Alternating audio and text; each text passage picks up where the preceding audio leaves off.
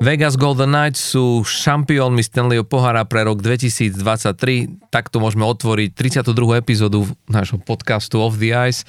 A nielen o Vegas a o tom, o, o ich úžasnej ceste k vytúženému Stanley Cupu, ktorý dosiahli v 6. sezóne existencie týmu, sa budeme rozprávať dnes, e, ako vždy, s Palom Tehlárom. Palo, čau. Čauko. A moje meno je Tomáš Hudák a sme veľmi radi, že sme sa dožili tejto chvíle, lebo vlastne my, vieš, my sme začali tento podcast vlastne pri otvorení sezóny v začiatkom oktobra roku 2022 a vlastne 32.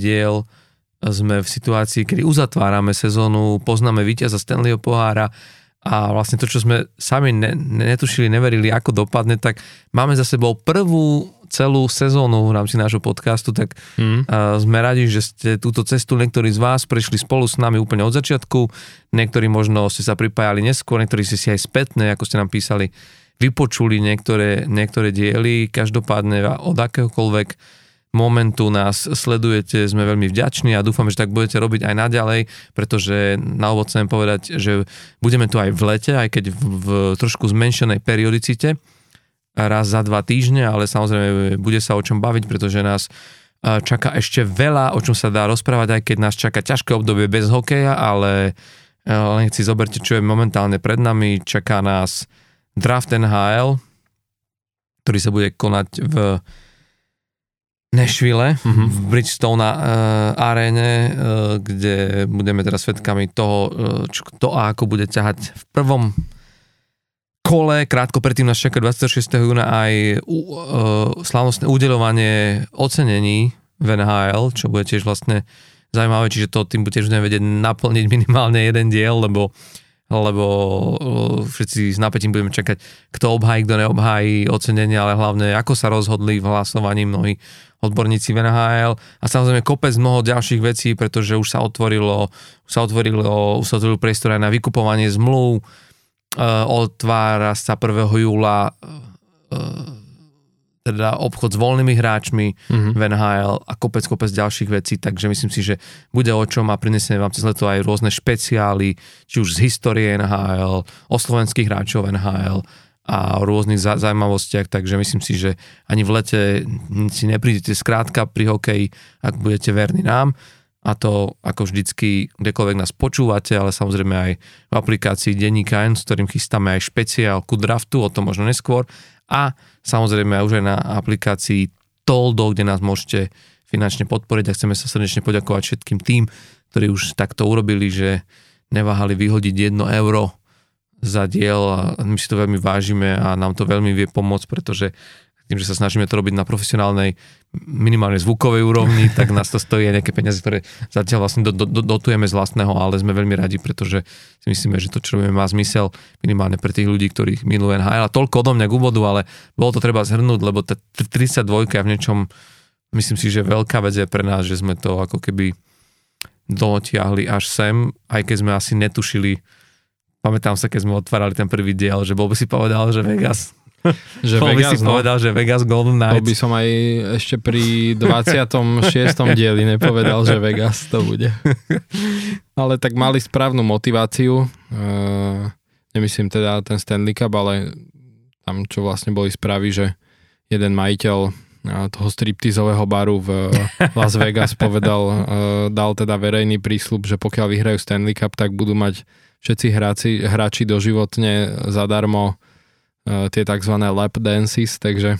Myslím, že v tej chvíli všetky manželky hráčov Vegas začali fandiť v Floride. tak nejako, no, takže už teraz budú mať kam chodiť na drink. No, ako sa to vezme? si predstaviť, že tí mladí hráči možno, ale neviem si predstaviť Alexa Pietrangela. Áno, no. Ale každopádne, no, ale bol to, ako povedzme si, že bolo to, hm, objavujú sa hlasy, že či to bolo, uh, vieš, Samozrejme, frfloši budú stále a, a mnohí frflajú, že, že, že to bolo také f, f, finále, že Florida Vegas, že čo je to za finále NHL. Druhí hovorili, že čakali sme vyrovnanejšiu sériu a, a že skrátka nemôže v rozhodujúcom zápase vyhrať tým 9-3, že to je proste, o čom to hovorí. Mnohí poukazovali na, na to, že či si zaslúži Vegas ako mesto byť, mať e, ako keby šampiónov NHL a poukazovali na to, že ako by vyzerali ulice mesta, keby to vyhral hociaký kanadský tým a že, že proste e, veľa, veľa frflania bolo o tohto, o, o tohto finále, ako to vidíš ty, ale napríklad ja musím povedať, že pre mňa je to o tom, že, že skrátka vyhral tým, ktorý bol najlepšie pripravený na playoff a však dostaneme sa k tomu postupne, keď si budeme rozoberať jednotlivé aspekty toho, e, prečo to Vega zafungovalo, ale skrátka, jedno, skrátka a jednoducho Vegas hrali taký hokej, že proste na ňo nedokázali nájsť odpoveď žiadny z tých tímov na, na západe a ani tým, ktorý vyradil všetkých na tom východe a de facto sa rozsypal. Treba povedať, že áno, hrali e, s viacerými zraneniami, jednoducho Florida nebola taká zdravá, ako by možno chcela byť. Minimálne už v, tých, v tom rozhodujúcom zápase vieme, že, že viacerí hráči teda však uh, Matthew Tkečak vôbec nehral mm-hmm. uh, a a Aaron Ekblad, ako neskôr vysvetlo, mal niekoľko zranení a je vôbec, je vôbec otázne, či, za, či vlastne začne e, prípravný kemp pred ďalšou ne, sezónou. Nezačne vraj, ani začiatok sezóny nestihne. Rádko Gudas mm-hmm. zjavne nehral tak, jak by akože možno od neho čakali tiež kvôli s tým, ako sa o tým issues, čiže uh, sme v istom momente, ako treba povedať, že tá Florida v tom poslednom zápase mala veľa nevýhod, ale treba povedať aj to, že Vegas proste zahrali asi najlepší zápas z celej tej série a všetko to, čo vlastne hrali dovtedy dobre, ako posunuli ešte o jeden level, level navyššie a výsledok je odzrkadlením presne toho. No bolo to naozaj vidieť už, že si aj hráči Vegas povedali pred tým zápasom, že jednoducho tento zápas už nejdu, akože ne, neprehrajú, hej, že boli naozaj uh, zjavne o tom aj vnútorne presvedčený, bolo to, e, bolo to vidieť aj na tom lade a proste keď tam e, nasúkali tie prvé góly, mm, tak, e, tak jednoducho potom už aj tam bolo vidieť na tej Floride, že tak ako jednak tie všetky zranenia, ktoré, ktoré mali, a veď na Tkačakovi bolo vidieť už aj v tom štvrtom zápase, že reálne je zranený a proste hral tak veľmi v takom obmedzenom režime a teda v piat, do toho 5. už ani nenastúpil. A Veď boli tam správy, že dokonca pred tým štvrtým zápasom, ktorý ešte odohral, že mu museli akože zavezovať e, korčule, on si nebol schopný vlastne ani korčule zaviazať, mm. ani sa obliec do výstroja, že uh, Brady Tkečak, jeho brat, mu vlastne pomáhal ráno vôbec stať z mhm. postele. Oblika dres, no. Hej, hej, všetko, takže, takže uh, bolo to už potom vidieť, že ako dostali tie góly, tak už proste tá Florida už ju to zlomilo aj uh, psychicky, že tak ako boli E, kvázi, že dobití fyzicky, hej, tí hráči, že už boli, mali tie rôzne zranenia a boli naozaj unavení aj z toho, že reálne do každej série išli ako ten outsider a mali, však mali ťažkých superov, akože aj Vegas mal ťažkých superov, ale tak predsa len, že asi pre tú Floridu tým, že ten tým nemala tak, uh, uh, tak široký proste ten káder uh, ako, ako Vegas, uh, tak sa to viac potom prejavilo. No a keď už dostali tie góly na začiatku, tak bolo na nich vidieť, že ich to tak zlomilo už aj psychicky, že mm. aspoň ja som teda mal z toho už taký pocit, že už to bolo kvázi jasné, hej, mm. že to už, to už ťažko budú dobiehať a e, naopak na hráčoch Vegas bolo proste vidieť, že tí už si iš, išli e, jasne za svojím. K tomu, čo si hovoril o tom, e, ako keby, že o, o tých špekuláciách, že e, o tom celkovo finále, že ako keby, že nezaujímavé alebo podobne, tak e, je pravda, že napríklad tento piatý zápas bol e, najmenej sledovaným e, takýmto ako kvázi, že rozhodujúcim zápasom, hej, že zápasom, e, v ktorom sa môže rozhodnúť o Stanley Cup za posledných 30 rokov, ale skôr to hovorí podľa mňa o tom, že reálne proste ľudia už v tej Floride ako keby neverili, vieš, že už to bolo takí tí nezainteresovaní, že už to nepozerali, lebo už si povedali, že takto už proste Vegas vyhrajú. Hm. Takže to asi hralo tiež v tomto nejaký hral to proste nejakú rolu, ale mm, akože mne sa tie zápasy páčili, že nemôžem povedať, že ano. by ma to nebavilo, hej.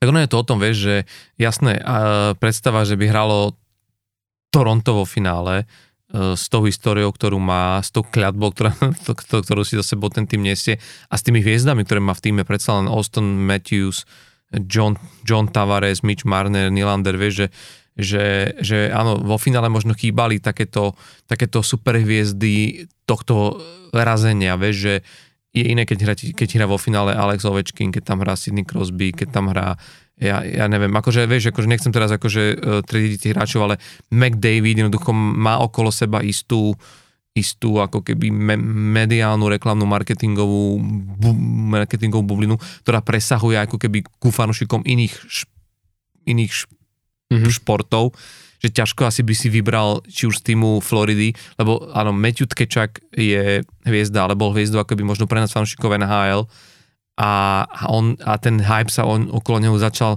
vlastne diať až pri, pri playoff, kde ako keby sa stával tým hráčom, ale stále to nie je, vieš, stále to nie je ten typ hráča, ktorého meno keď vyslovíš v Spojených štátoch, tak skrátka, aj keď nesleduješ ten NHL, tak vieš, aha, áno, toto je, toto je tvar tohto, tohto športu. A to, to možno zohrával tú rolu, ale myslím, že pre fanúšikov hokeja, ktorí to už sledujú, si myslím, že tomu finále mm, nechýbalo nič.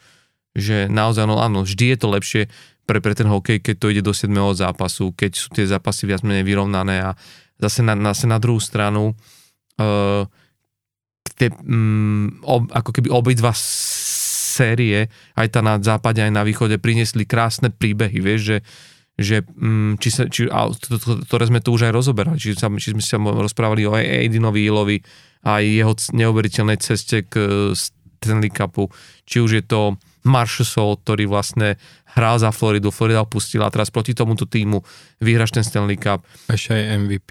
A ešte si aj vlastne MVP, získaš vlastne ten, tú Conn Smythe Trophy. A to ešte na, na tom východe, vieš, Matthew Tkečak, ktorý sa stal vlastne hrobárom všetkých tých, tých, tých tímov, či už v tých neuveriteľných 7 výhrách v predlžení. Predstav si, Florida v play-off vyhrala 7 zápasov v predlžení, to je niečo mm. neuveriteľné. Vyradila Boston z, z 1-3, že tam tých príbehov bolo, bolo, bolo strašne veľa a mohli by sme ako rozoberať e, do nekonečná, ale priniesli vlastne to, čo, čo, čo patrí aj k tomu play-off, že, že neskúmaš len tú hru tých tímov, ale vlastne riešiš aj to, že čo so sebou ako e- emočne prináša tá hra. A v tomto smere si myslím, že e, vieš, keď si to porovnáš s minuloročným finále alebo pred minuloročným, tak e, nie je to, že by, že by sa nebolo o čom rozprávať, že by ne, ne, nebolo čo sledovať a že by sme ako keby e, nemohli sledovať ten, ten najhlavnejší príbeh, ktorým je naozaj to, že tým, ktorý keď pred šiestimi rokmi zakotvil na mape NHL úplne uprostred nevadskej púšte, kde sa mnohí smiali, vieš, že keď tam išli hrať, že či budeme korčulovať na piesku a podobné komentáre sa písali pre slávnostným vlastne od otvorením tej inauguračnej sezóny potom ex, po tej expanzii NHL na 31 tímov, tak e, vieš, tam zazneli veľmi odvážne slova. Do, do troch rokov playoff a do šiestich Stanleyho pohár. A, a pre mňa je to jeden z najväčších príbehov, že takýto nový tím,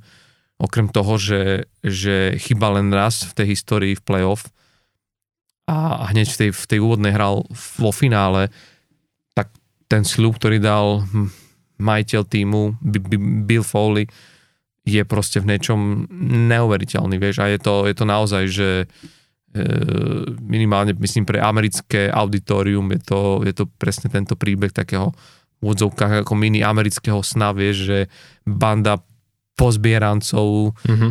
ktorí vôbec sa nemali stať hviezdami, zrazu ako keby e, sa nimi stanú, nehovoriac o Jackovi a Eichlovi, k ktorému sa môžeme dostať tiež, že, že to je hráč, ktorý keď si vezmeš uh, dvojka na drafte v roku, keď ako jednotka išiel McDavid, a kde si muselo stať zákonite úplne v tieni, lebo McDavid bol naozaj, že, že generačný talent, aký sa dlho nevidel. A, a potom celý ten jeho príbeh, kde v Buffale vlastne za celých 6 sezón, ktoré tam hral, sa s tým týmom ani raz nedostal do play-off. Dokonca sa hovorilo, že tú kliatbu si ako keby zo sebou vzal aj do Vegas, lebo v sezóne, keď prišiel do Vegas, keď ho Vegas získalo, tak vlastne Vegas poprvýkrát nehralo play-off. Je, že, Hej. Aj keď že... on nehral vtedy, ale áno, áno, ale vieš čo, myslím, že doniesol tú kliatbu so sebou a zrazu vlastne v ďalšej sezóne McDavid, ktorý zbiera jednu individuálnu trofej za druhou, vlastne znovu mu sa musel zmieriť s tým, že nedosiahne na to, na, na ten najväčší triumf, ktorý, po ktorom túži na ten Stanleyho pohár a vlastne Jack Eichel ako dvojka ho vlastne predbehol.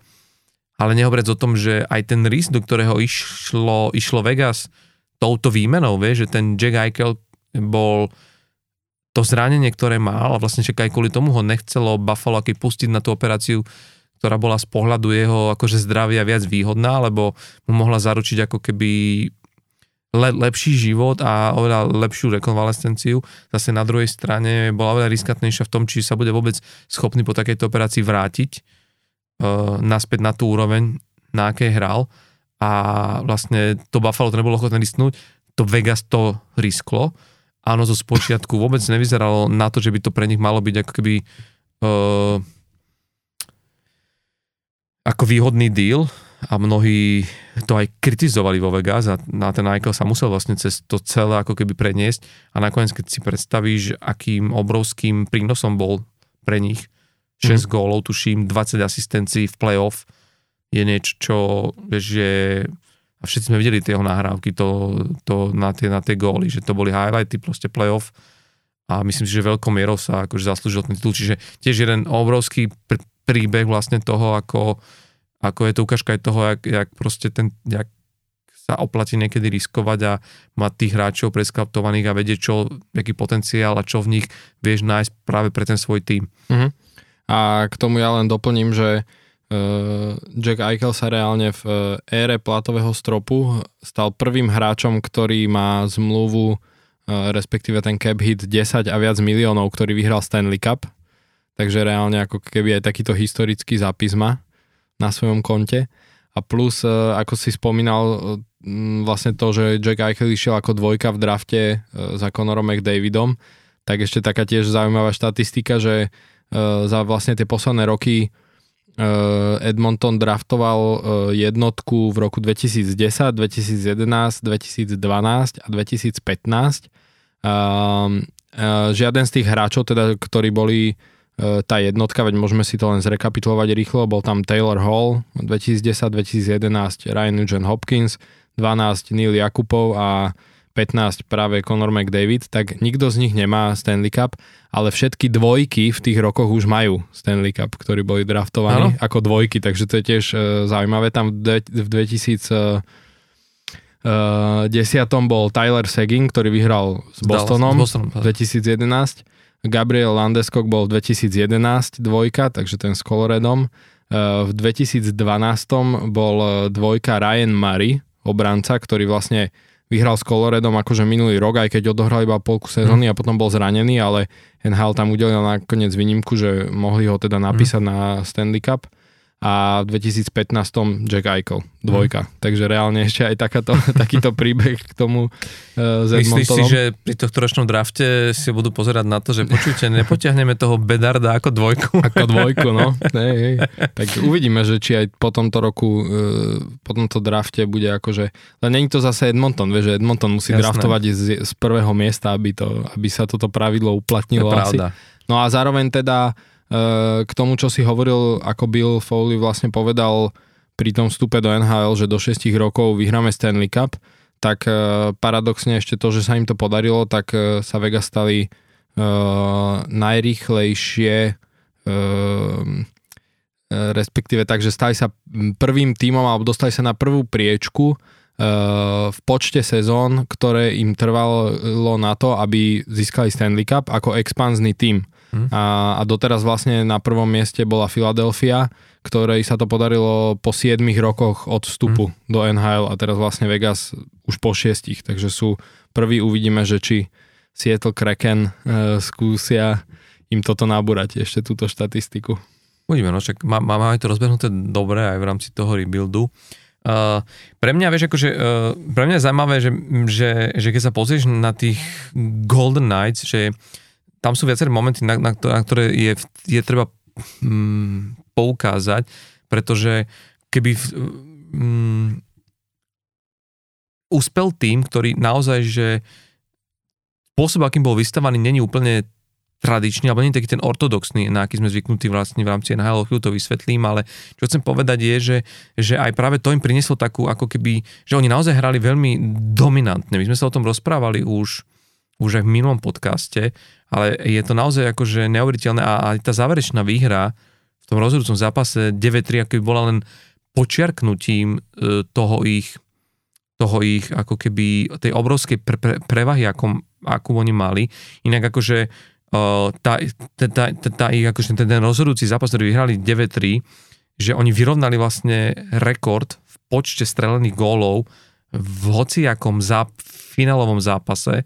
Len dva zápasy sa skončili s takýmto množstvom gólov, čiže 12 gólov vo zápase vo finálovej sérii. A to, sme, a to boli dva zápasy, ktoré idú že ďaleko, ďaleko do histórie. Že v 36.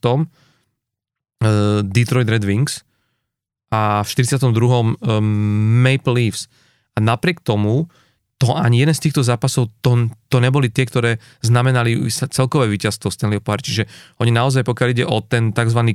clinching game, kedy ty akože si rozhodol, vlastne sa stali mm, prvým tímom, ktorý nastrelal takéto množstvo proste gólov.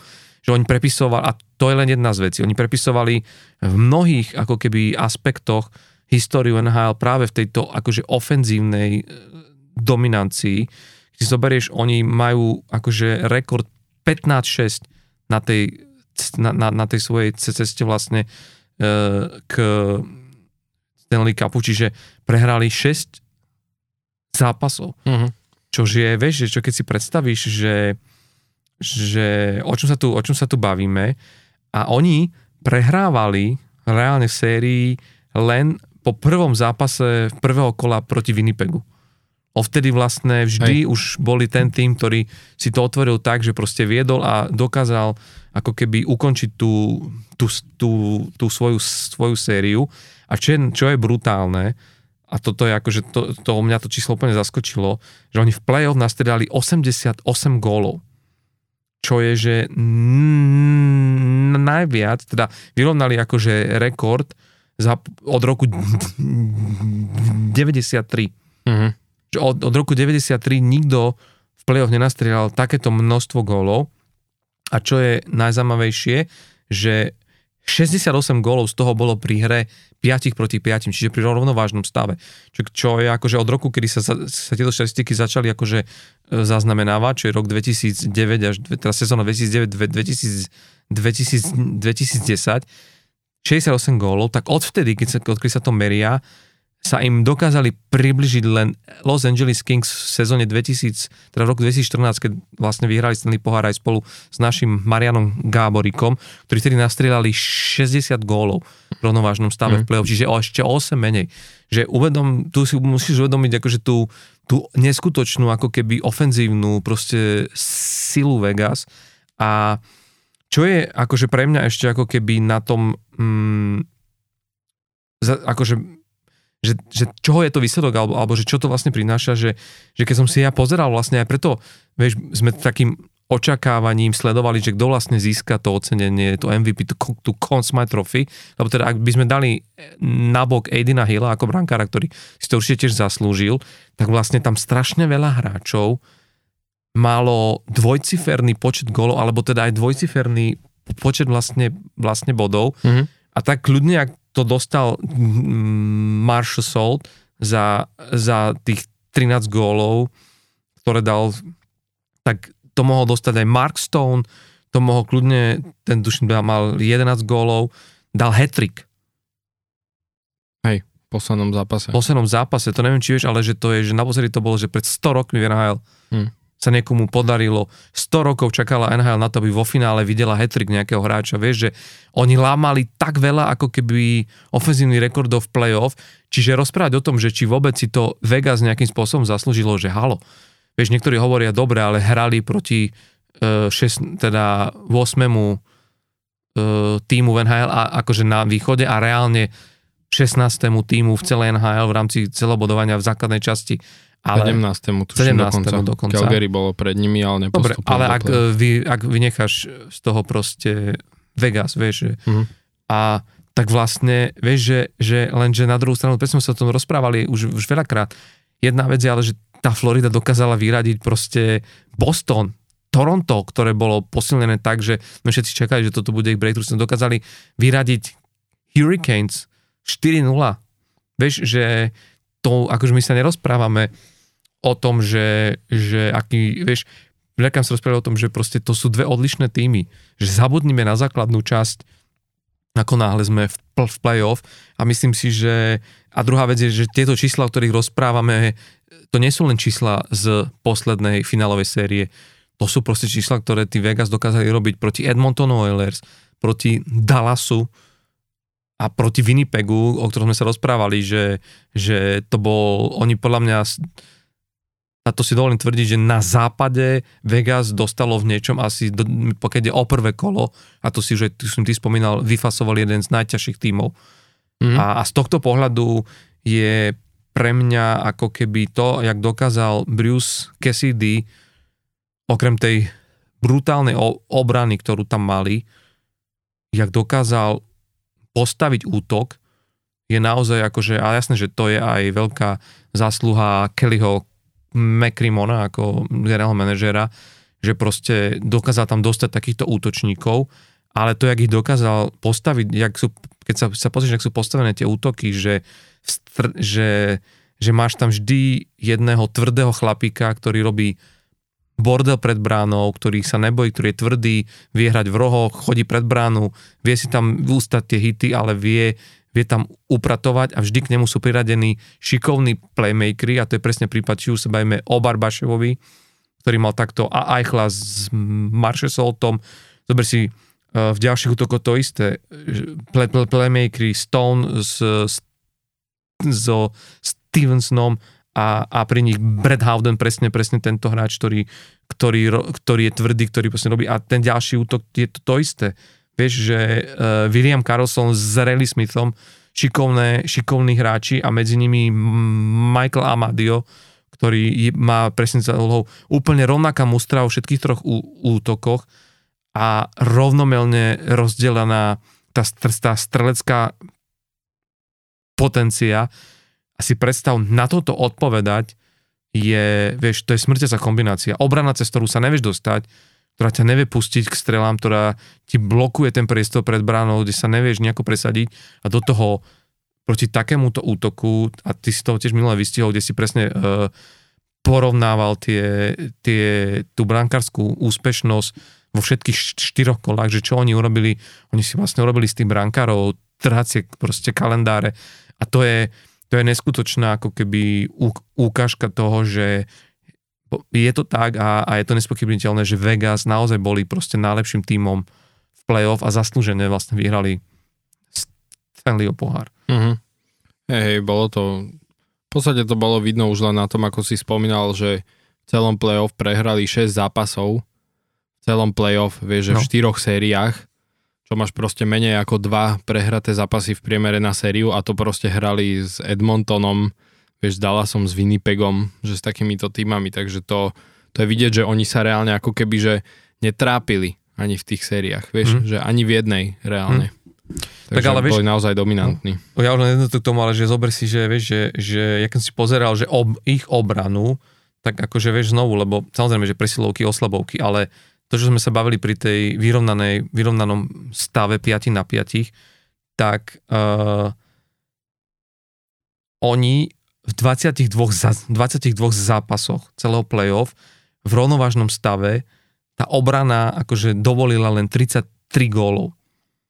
Čo keď si to rozdelíš 22 zápasov, to je, že vieš, to sme na takom čísle, že, že a preto, vieš, ak sme sa veľakrát bavili o tom, že nejako to neznižuje ten výkon Edina Hilla v bráne, lebo samozrejme čelil veľmi, veľmi akože zaujímavým, zaujímavým situáciám a musel riešiť veľa vecí, ale to, akým spôsobom tá obrana mu pomáhala, to bolo niečo, čo, vieš, že ak by malo takúto obranu Winnipeg, tak ten Helibak je niekde úplne inde. A to isté by sme mohli hovoriť o Ottingerovi a konec, a konec koncov aj ten Stuart, Stuart Skinner v, v, v Edmontone, vieš, že tam to bolo asi, asi najviac viditeľnejšie, že, že, že tam jak silná bola tá ofenzíva, však Dreisaitl, konec koncov aj Ryan Hopkins uh, a, a, a hlavne McDavid, tak jednoducho proste tam ten Stuart nedostával to od svojich obrancov, čo, čo dostával tu na tento Aiden Hill hm. a, a bolo to strašne vidno a proste je to, vieš, v dnešnom modernom hokeji proste je tá obradná činnosť uh, úplne ako keby core pre ten, pre ten celý tým, lebo stále sa vraví, že áno, góly vyhrávajú ako keby tie zápasy, ale v istom momente vždy ako, že, rozhodujú, ak sa vraví, ten jeden gól proste navyše. A, a to už je potom pri takýchto rozdieloch, je to, je to o, o tých brankároch a o tej, o, o tej, o tej obrane a, a Vegas ju mali úplne fan, fantastickú. Hej, veď stačí sa pozrieť na to, ako to sme sa o tom bavili, ako vymazali Dreisaitla tej série s Edmont, v sérii s Edmontonom, vieš, keď Dreisaitl išiel reálne s tým, že bol, e, myslím, prvý v bodovaní celého playoff, bol mm, takmer nezastaviteľný a nakoniec ho reálne, že Vegas ho úplne vymazali. Mm. Nepustili ho vôbec do tej série. E, ja by som možno ešte doplnil k tomuto, ešte aby sme možno uzavreli, že ten posledný e, zápas, ten piaty, tak mne sa tam, mne sa na tom páčili dve veci.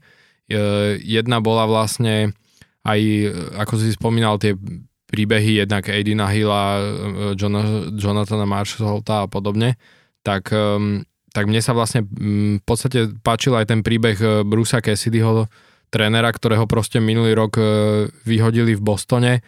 Aj, aj to niekde písali, že bolo to ako keby, že takmer presne rok, odkedy ho vyhodili a odkedy teda, a teda teraz, čo vyhrali ten Stanley Cup. A že v podstate ho ako keby, že vyhodili z toho Bostonu s tým, že veľa ľudí hovorilo, že proste on nemá na to, aby dotiahol tým e, k víťazstvu Stanleyho pohary. No a tak im to takto ako keby, že um, ukázal.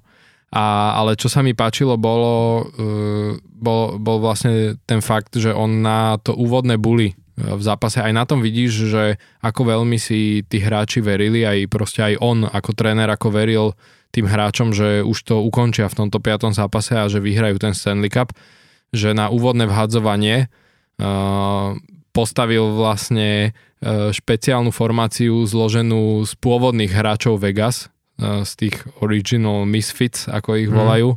Mm. A to bolo super, vieš, že Shea Theodore, Pietrangelo v obrane a do útoku tam dal proste Mar- Solta, Carlsona a mm, teraz mi vypadol ten tretí um, Stona. Nie, nie, nie, nie. Stone není. Um, uh, počkaj, Marshall Salt, koho si Marshall Salt? Marshall Salt, uh, Carlson, a, a Riley. A, áno, a Riley. A, že ich takto vlastne dal. Chýbal tam ešte William Carrier, ktorý je tiež original mm. misfit, ale e, ešte aj hovorili, že on vlastne išiel pred tým zápasom Bruce Cassidy za tým kariérom a mu povedal, že toto chce urobiť, ale že teda žiaľ musí m, piatich tam dať, hej, že nemôže tam dať šiestich na to úvodné vhadzovanie, tak sa mu ako keby bolo ospravedlniť, mm. že proste hold, um, on sa tam už nezmestí, hej, na to úvodné vyhadzovanie, ale že kariér proste sa z toho smial, že jasné v pohode. Ale že aj toto sa mi páčilo, že takto to Mohli pekne... urobiť ešte too many men on ice, vieš. No, alebo, že, alebo že bez brankára začať, vieš.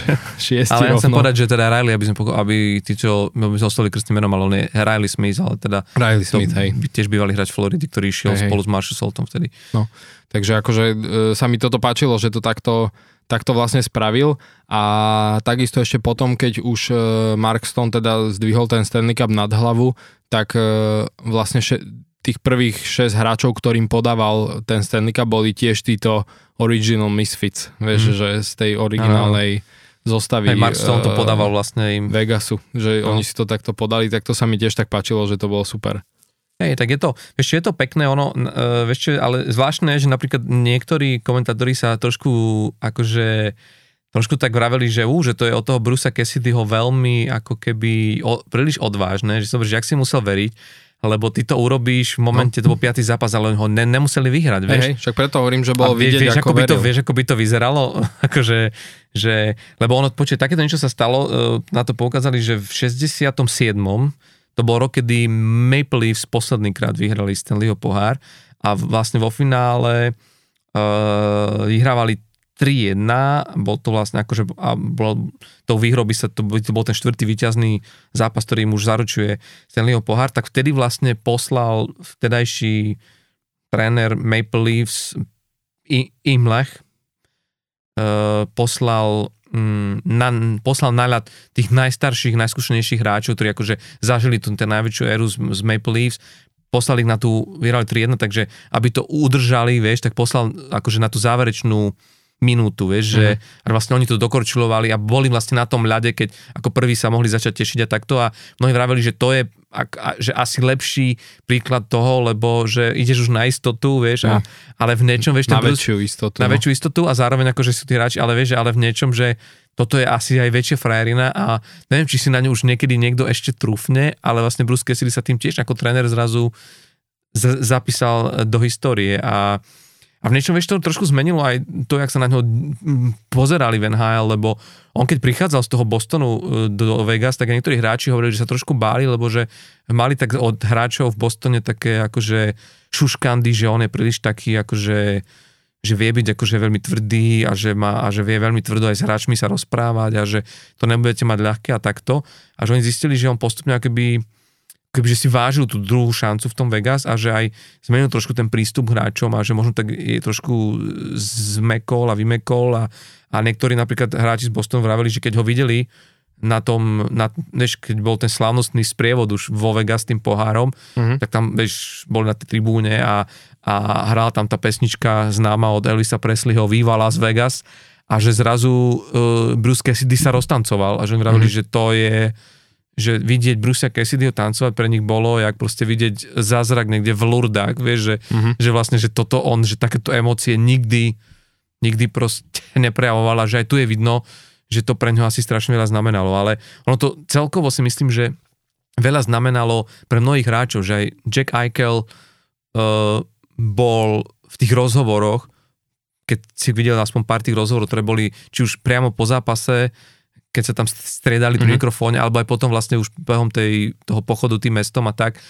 že hovoril, že, že si to neskutočne váži, lebo že on prežíval naozaj veľmi ťažké obdobie a že prišiel do mesta a hlavne medzi hráčov, ktorí ho že brutálne prijali, ale že vlastne vravil, že to bola jedna jazda od začiatku vlastne tejto sezóny, kde ten tým ako keby rástol, že keď sa, keď sa pozrieš na, eh, po, po All-Star game, oni mali také čísla, oni vlastne prehrali pár zápasov, oni išli akože neskutočné bomby, však vďaka tomu vlastne vyhrali tú celú pacifickú divíziu.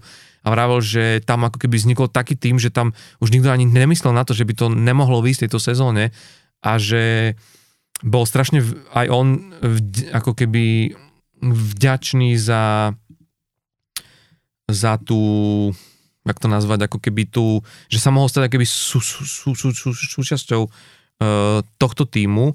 A čo je možno ešte ako keby zaujímavé, že a to je možno taká akože pekná vec, že keď sa rozprávame o tom, lebo chcem to len spomenúť kvôli tomu, že veľa sa rozpráva o tom, že či Vegas akože, vieš, že, že takéto mústvo a čo sa vlastne deje ako keby pri takomto mústve a jak vlastne funguje. Vieš, že tá expanzia vlastne, keď priniesla nový tím, tak uh, vždy je to ťažké vybudovať okolo toho týmu tú atmosféru a ten... Mm, tú kultúru takú. Tú, tú, proste ku, tú kultúru, lebo keď máš týmy, ktoré pôsobia v lige neskutočne dlho, tak proste to sú, jednak sa, sme sa bavili o tom aj pri Floride, že máš jednak generácie, ktoré dlhoročne fandia, máš generácie, ktoré zažili tie víťazstva, máš generácie, ktoré sledovali niekoľko generácií hráčov, ktoré Hej. sa stali legendami v tom týme. A vybuduje sa niečo, čo veľmi ťažké, niekde, nie veľmi ťažko niekde nahradzaš, keď sa to buduje od znova. Ale Vegas, a to možno treba spomenúť, že práve v tom roku 2017, keď oni sa dostali uh, do, do NHL ako expansný tým a mali, mali začať sezónu, neviem, či si na to spomínaš, ale vtedy sa vlastne udiala vo Vegas taká veľmi, veľmi, veľmi veľká tragédia, tam vlastne bolo to tá masová strelba uh-huh. na... Z okna toho hotela? Áno, na Las Vegas Strip a, a tam zomrelo 60 ľudí, stovky ľudí bolo, bolo zranených. To, to, to, to bolo niečo, to bolo, to bol šok pre to mesto, vieš, obrovská tragédia, ktorá ti zrazu ako keby urobí, vieš, ako vieš, že vždy, keď smrť takouto rukou siahne do, do, do komunity nejakej, tak to vytvorí akoby nejaké vákum, nejaké prázdno, urobí to obrovskú ránu, ktorá sa veľmi ťažko zoceluje a vlastne v tom roku Vegas, to bolo niekoľko dní potom, keď oni mali otvoriť sezónu, začať hrať. Teraz si predstav, že ty sa, ty sa na to chystáš v štýle, že veľké oslavy, vieš, neviem čo, budeme, bude tu show a hlavne v Las Vegas, vieš, Hej. hlavné mesto proste zábavy, fun a g- g- proste gamblingu, to, to, oni si to predstavili úplne inak a zrazu do tejto obrovskej tragédie má, mal prísť tým, a to je, to, to je vlastne, keď si to domíš, to je prvý tým športový pre toto mesto. Oni nemajú nič, nemajú basketbal, myslím v tých veľkých four major tímoch, vieš, ne, Hej. nemajú tam uh, ani uh, NFL, teda americký futbal, ani baseball, že vieš, že a teraz prvý tým, ktorý sa môže stať tvojou srdcovkou a toto sa udeje a tam bolo fantastické to, a to tedy rozprával aj majiteľ klubu, že prvá vec, čo tí hráči urobili, že ako môžeme pomôcť, čo môžeme urobiť, jak sa, vieš, a ten prvý zápas sa stal ako keby takým, vieš, že v niečom ako to bolo strašne dojímavé a silné, lebo, lebo oni vlastne na otváracom zápase urobili to, že vlastne na, na miesto toho, aby to boli tie otváracie ceremonie no, no, nového týmu, tak urobili ako keby zdali hold, pripomenuli si obete a zdali hold všetkým ľuďom, ktorí vtedy vlastne pomáhali, či už išlo o požiarníkov, o policajtov, zdravotníkov, tam prišli zástupcovia celej tej, celej tej komunity, tam sa vyvesil obrovský banner s menami obetí s tým, že nikdy na vás nezabudneme.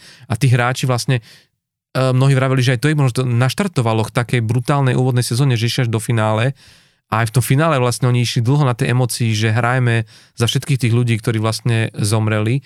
A tam sa začalo lamať trošku to, že mnohí vraveli, že a toto má byť tým, tí, ktorí si tu prídu zahrať automaty a uh, rulety a bla bla nie. Že my, toto má byť tým pre naozaj tie 10 tisíce ľudí, ktorí tu reálne žijú.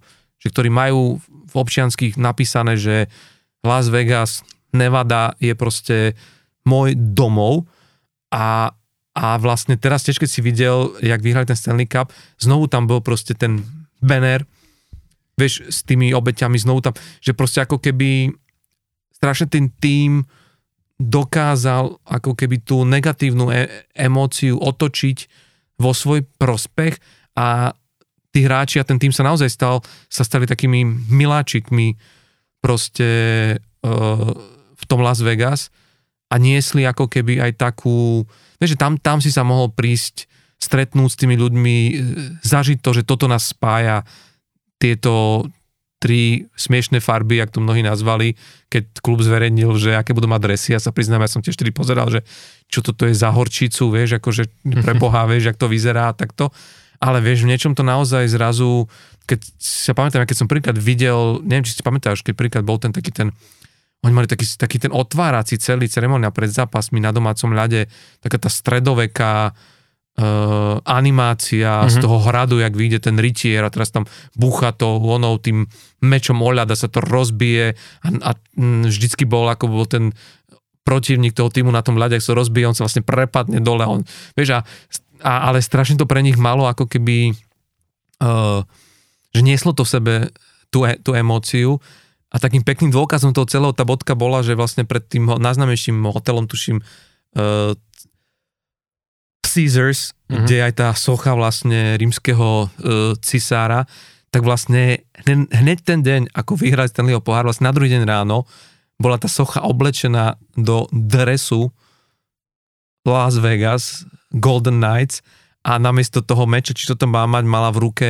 neviem čo, ale jak tam má takto gesto, tak bola vlastne vložená brankárska hokejka, vieš, že, Mhm, že, mhm. že vlastne že všetci tí, ktorí vravia, že to mesto neží hokejovým duchom, už, už to nie je pravda, vieš, že vlastne, že, že ten tým si prešiel aj takýmto procesom, preto len o tom hovorím, že mnohí ľudia si to neuvedomujú, že, že, že tam sa takéto niečo udialo a že tí fanúšikovia na ten hokej naozaj chodili a že, že, tí, tí, že tá hala bola na rozdiel, vieš, od, od Arizony, ktorý tiež možno bol, vieš, aj to príklad toho, že je to tým lokalizovaný niekde, kde by si ten hokej možno nečakal, ale že vlastne to tam je. A, a ne, nevznikol takýto silný, takéto silné puto medzi týmom a fanúšikmi. A ja si myslím, že aj tieto veci, ktoré sa udiali, aj to, čo si spomínal, že ten Bruce Cassidy poslal tých piatich hráčov, ktorí sú od začiatku, aj keď ich je 6 uh, v týme takto, že to sú presne, to bolo robené pre týchto fanúšikov, vieš, že, že toto je to puto, s týmito hráčmi ste vy zažívali aj tieto nepríjemné chvíle vtedy a oni sú stále tu a idú teraz vyhrať tento Stanley Cup aj pr, pr, pr, pre vás. A je to dôležité a myslím si, že aj preto to bolo dôležité, keď síce no, nový tréner už tretí v poradí, ale vidia, že rozumie tomu hokeju v tom meste a on sám vravel, že, že Bruce Cassidy, že takéto obecenstvo fanúšikov nezažil a že vie, že tie oslavy, že im nechybalo nič oproti tomu, čo by, čo by sa dialo možno niekde inde.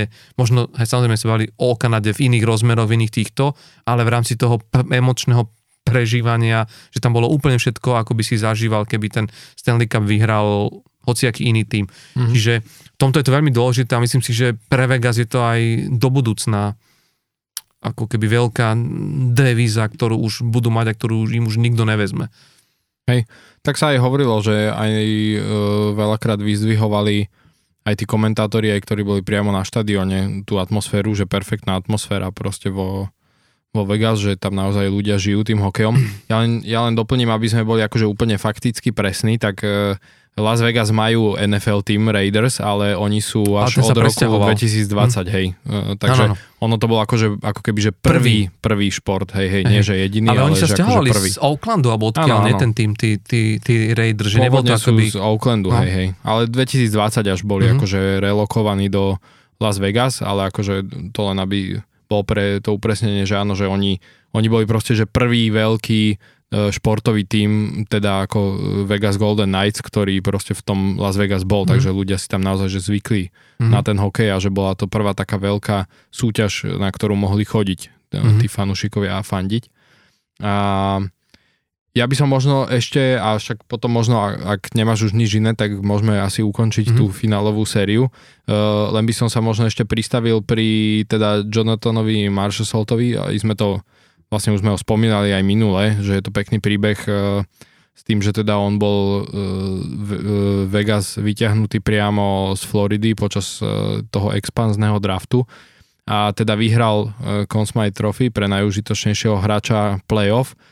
A to som sa ťa chcel spýtať, že neviem, či vieš, ale vlastne stal sa prvým hráčom, nedraftovaným hráčom, ktorý vyhral Conn Smythe Trophy a za posledných t- 36 rokov, ak dobre počítam.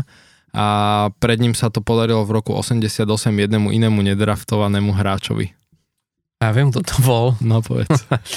Lebo ono to je také, ono to je také zaradné, hey, lebo všetci si myslia, všetci si myslia, že Wayne Gretzky bol draftovaný v NHL, ale mm-hmm. on nebol, nebol, keďže hral vo VHA, teda mm-hmm. WHA, mm-hmm. VHA a bol to Wayne Gretzky, no, mm-hmm. ktorý získal, a to tiež mnohí nevedia, lebo si myslia, lebo uh, oni vyhrali už aj skôr vlastne uh, Edmonton titul, ale vtedy získal Conn Trophy Mark Messier, to si mm. predstav. Mm. Že vlastne Grecky nezískal pri prvom titule Edmontonu hneď aj Conn Trophy, ale bol to ono. Ale vieš, ale čo tam je najväčšia sranda, že si mnohí nevedomujú, však d- d- draft bol zavedený kedy? Od roku... Je to... Uh... No Grecky bol akože uh, mohol nastúpiť v drafte v 79 Uh, ale teda nenastúpil, lebo on sa tam obával, že si ho vyťahne uh, tým Colorado Rockies. Mm-hmm. Takže on akože, lebo on mal takú klauzulku nejakú s tým uh, vtedajším majiteľom toho Edmontonu, ktorý hral uh, v, tom, v tej VHA súťaži a oni sa vtedy, tá VHA s NHL sa akože mm-hmm. spájali akurát v tom roku, takže on tam vyťahol nejakú klauzulku, že on vlastne patrí Edmontonu ako keby, mm. preto nebol draftovaný a mohol mm. vlastne pokračovať. Hey, on tam sa vlastne u, tá, on tam sa udialo to, že len pár hráčov si mohli, tak ako sa to bol teraz pri expatnom drafte, vlastne ak, ak chceli tie štyri týmy z, z VHA vstúpiť do NHL, to sa bavíme o Quebecu Nordics, Edmontone Oilers, Minnesota North Stars a Winnipegu Jets, tuším, áno, Winnipeg Jets, tak vlastne mohli si pokryť niektorých hráčov a niektorých hráčov si mohli vyťahnuť tie ostatné týmy z NHL. A mhm. vlastne Edmonton si tedy okrem iných teda pokryl aj Vejna Greckého, ale však samozrejme to už vo VH bola obrovská hviezda, Hej. ale on vlastne tým pádom nebol ako keby draftovaný, draftovaný v NHL. No. Ale čo, to, čo som povedal, lebo som si to teraz akorát ešte, ešte pozeral, že naozaj, že, že lebo mm, draft bol zavedený v roku 1963 A že vlastne tým pádom, vieš, ako keby tam tých hráčov, uh, tuším, ten Marshall je desiatý hráč, nedraftovaný, ktorý získal Consmite Trophy, ale štyria hráči ju vlastne získali ešte pred tým zavedením toho, toho draftu, ale vieš, tam je problém ten, že vlastne mm, to, ako my vnímame ten moderný draft, tak takto on je, že prvý historický mm-hmm. Prvý hráč, ktorý, je, ktorý nebol v takej tej ére toho, vieš, čo my už chápeme ako draft, že nebol nikdy draftovaný, to znamená, že mohol sa v tom ročníku uchádzať o množstvo, Hej, akože, ale, ale nikto si ho nevybral. Ale nikto si ho, nikto si ho nevybral. No. A zober si, že takýto hráč, si predstav, že nikto si ho nevyťahne a o niekoľko rokov on dostane Consme Trophy pre najužitoč, najužitočnejšieho hráča, ktorý bol najkľúčovejší, pretože ten tým získal Stanleyho pohár. Vieš, že to je, to je akože veľká vec a ja tu možno už len jednu vec a už, už, to, už to ukončíme, ale len si ma práve týmto Marshallom k tomu naviedol, že lebo to je ešte posledný aspekt, ktorý môžem teraz spomenúť, že Las Vegas, a myslím si, že a preto aj to hovorím, lebo e, chceme sa porozprávať aj o, aj o tom, čo sa bude diať teraz na, na, na trhu s voľnými hráčmi, ktorý sa otvorí 1. júla a v podstate niektoré zmluvy sa už začali a teda niektoré trady sa už, bavili sme sa o niektorých na, na poslednom podcaste, ale aj teraz sa začali diať veľké veci tak uh, veľmi to zmení to čo, to, čo dosiahli Vegas, spôsobom, jak sa tie týmy začnú, alebo môžu začať pozerať na uh, výstavbu týmu. Lebo doteraz vo veľkej miere us, uspievali v play-off, a teda v bojoch o Stanleyho pohár týmy, ktoré išli tým tzv. postupným rebuildom, založeným na, na tom, že necháš tým klesnúť na dno tabulky, niekoľko rokov po sebe ťaháš v podstate dosť vysoko v drafte, ak nie z prvých pr- priečok. Na základe týchto hráčov postavíš to, jej, to jadro týmu. Vieš, ak môžem sa pozrieť na Chicago, hej, že Patrick Kane, Jonathan Taves a, a a, a potom vlastne, keď ti to jadro dospie do nejakého tohto, tak ich len pár hráčmi do, do, doplníš do, do, do toho, čo, čo ti chýba do, do, do, tej, do toho celkového obrazu na to, aby si mal úspešný tým pre playoff a takto ideš, vieš. A je to v niečom akože zdlhavý proces, ale veľa tímov sa tým, sa tým ako keby dlho riadilo, len v týchto posledných sezónach tieto týmy trošku objavili takú vec, alebo prišli na to, že Kurník Šopa, ale vieš, lebo teraz to robí Detroit, mm, čaká to asi aj Chicago, teraz pri Bedardovi, a, ale máme teraz celkovo pár tímov, e, čo bavíme... Philadelphia. Philadelphia, uh, konec koncov, Anaheim, vieš, uh-huh. zoberieš tam, vieš, že ko, koľko mladého talentu potiaľ teraz budú tiež ťahať, tuším, druhý alebo uh, v tohto ročnom, tohto ročnom drafte. Uh-huh a, a už ťahali, mali tam Trevora Zigresa a takto, ale mnohé týmy, ktoré už teraz sa dostávajú do týchto pozícií, že by chceli ako byť e, úspešní, tak zistujú, že lenže tie týmy, ktoré súbežne s nami začali tento rebuild a väčšinou je to, vieš, z tých, z tých 30, 32 tímov je ich zhruba 8 až 10 tímov je, sa v jednom čase dostane, vieš, na tú úroveň, že teraz sme v tom okamihu, už máme 26-7 ročných tých hráčov, ktoré sme si vypestovali z toho systému, fungujú nám, doplnili sme to, ale UP zistí, že vlastne je nás takýchto 10, ale v tom roku môže vyhrať len jeden. A máš takýchto hráčov 3-4 roky, znamená, že môže vyhrať len, môžu vyhrať len 4 týmy za 4 roky a potom už sa ti to jadro začína prehúpať do 32-33 už máš toxické kontrakty s nimi, alebo sú príliš drahé a nevieš, čo máš robiť s platovým stropom a časti zmizol a teraz čo, ideme znovu? Klesnúť na nulu a vieš, a Vegas prišiel s niečím, čomu boli teda de facto trošku aj donútení tým, že boli nový tým, ale vlastne oni sa vykašľali, oni začali predávať svoje práva ako keby v drafte a svoje vysoké piky akože stačí sa pozrieť na Tomáša, na Tomáša Tatara. Keď si pozrieš, čo oni za ňou pustili v draftových akože výberoch. To už dneska to berú všetci za šialenstvo, že Tomáš Tatar sa tam ohrial trošku a išiel ďalej a ale oni, oni rozhadzovali, ale oni hľadali typovo hráčov a oni vytredovali vlastne všetko. Keď si zoberieš tú hlavnú kostru týmu, ktorý oni majú, či už sa bavíme o Pietrangelovi, eh, či už sa bavíme akože o uh, Markovi Stoneovi, o Jackovi Eichelovi na konci dňa. To sú všetko vlastne hráči, vieš, ktorí, ktorí, sa tam, ktorí tam prišli cez veľké trady ale vlastne oni takto vystavali tým a uh, teraz sa vlastne u, ukazuje, že, že, že to môže rovnako, rovnako fungovať, vieš, že uh, keď si pozrieš na súčasný, ako keby na súčasnú súpisku týmu, ktorý vyhral Stanleyho pohár, tak jediný hráč, jediný hráč je tam, ktorý bol nimi draftovaný, ktorý prešiel systémom a hral a to bol ob, obranca Nick Hag. Uh-huh. Jak sa číta? Nick Hag, no. Nick Hag. To bol jediný hráč, ktorý bol draftovaný v Vegas. Vieš si to predstaviť, si to porovnať s minuloročnými Avalanche. No, alebo aj s Tampou. No, vieš, Avalanche, McKinnon, Makar, Landeskog, Mikorantanen, vieš, všetko hráči draftovaní, ktorí prešli systémom a, a, a vyrástli na veľkých hráčov a to isté by si mohli ísť dozadu, jak si vral presne pri Tampa Bay, no. Steven Stamkos, vieš, Nikita Kucherov, hej. Raiden Point, Anthony Cirelli, no. Viktor Hedman. No, vieš, že proste, že to boli úplne inak postavené týmy. A teraz si predstav, že je tu tým, ktorý vyhral Stanleyho pohár, má jedného hráča z... Vieš, a to je o tom, že povieš dobre, ale ten tým už má 6 rokov, nemôže sa vyhovárať na to, že nemali za 6 rokov, to je čas na rebuild jak, jak svíňa, vieš. A navyše, vieš, ako má, oni mali tie draftové, draftové piky, však nimi, nimi obchodovali, jak, jak toto. A v niečom, vieš, je to, je to príklad toho, že, že toto môže byť do budúcna, do budúcna cesta, lebo v niečom je to rýchlejšie, len a to, to zase nechcem pokázať, že, že je to ľahšie, lebo u nich strašne veľa urobil aj ten sekundárny scouting.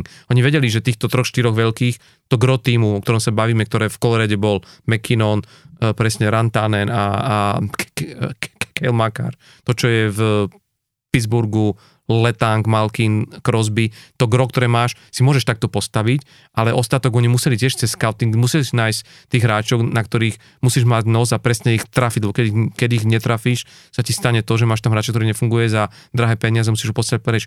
Ale oni dokázali ešte aj to, vieš, či už bavíme o Markovi Stoneovi, o Stephensnovi, že dokázali to, a v tomto si myslím, že veľa týmu sa začína inšpirovať a jedným z prvých je práve uh, Blue Jackets, o ktorých sme sa bavili v poslednom podcaste, ktorí podľa mňa toto začínajú robiť, že ten, ten veľ, veľký kauf od vás z Filadelfie, Provorova, uh, Damona Seversona z New Jersey a ešte keď vidíš, že čo všetky stajú, že, že proste si povedali, že nechcem použiť to slovo, ale to tvrdšie slovo, ale že vyserme sa, proste budeme sa tu trapiť 6 rokov a vychovávať tu.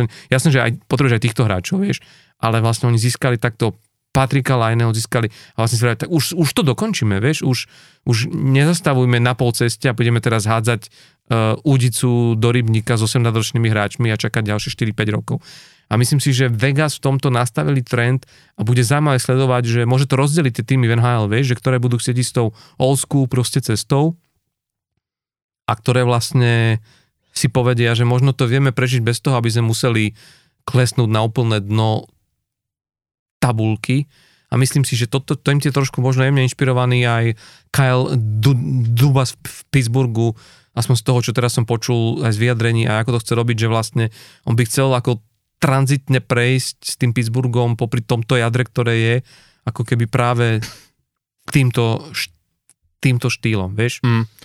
Um, Áno, akože máš na jednu e, stranu pravdu, že je pravda, že ten Vegas je takýmto štýlom vyskladaný, len ja tam mám dve také e, k tomu ako keby, že poznámky.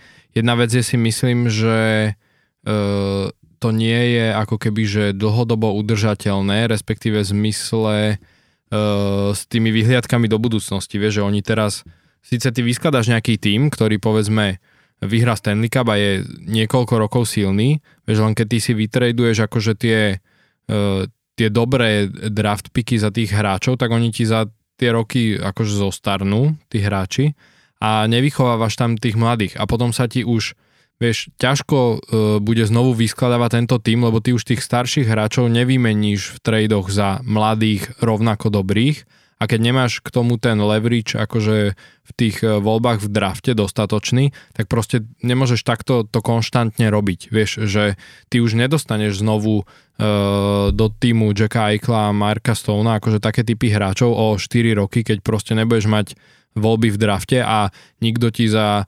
30 ročného alebo 32 ročného Aikla nedá 25 ročného Aikla, vieš. Ano.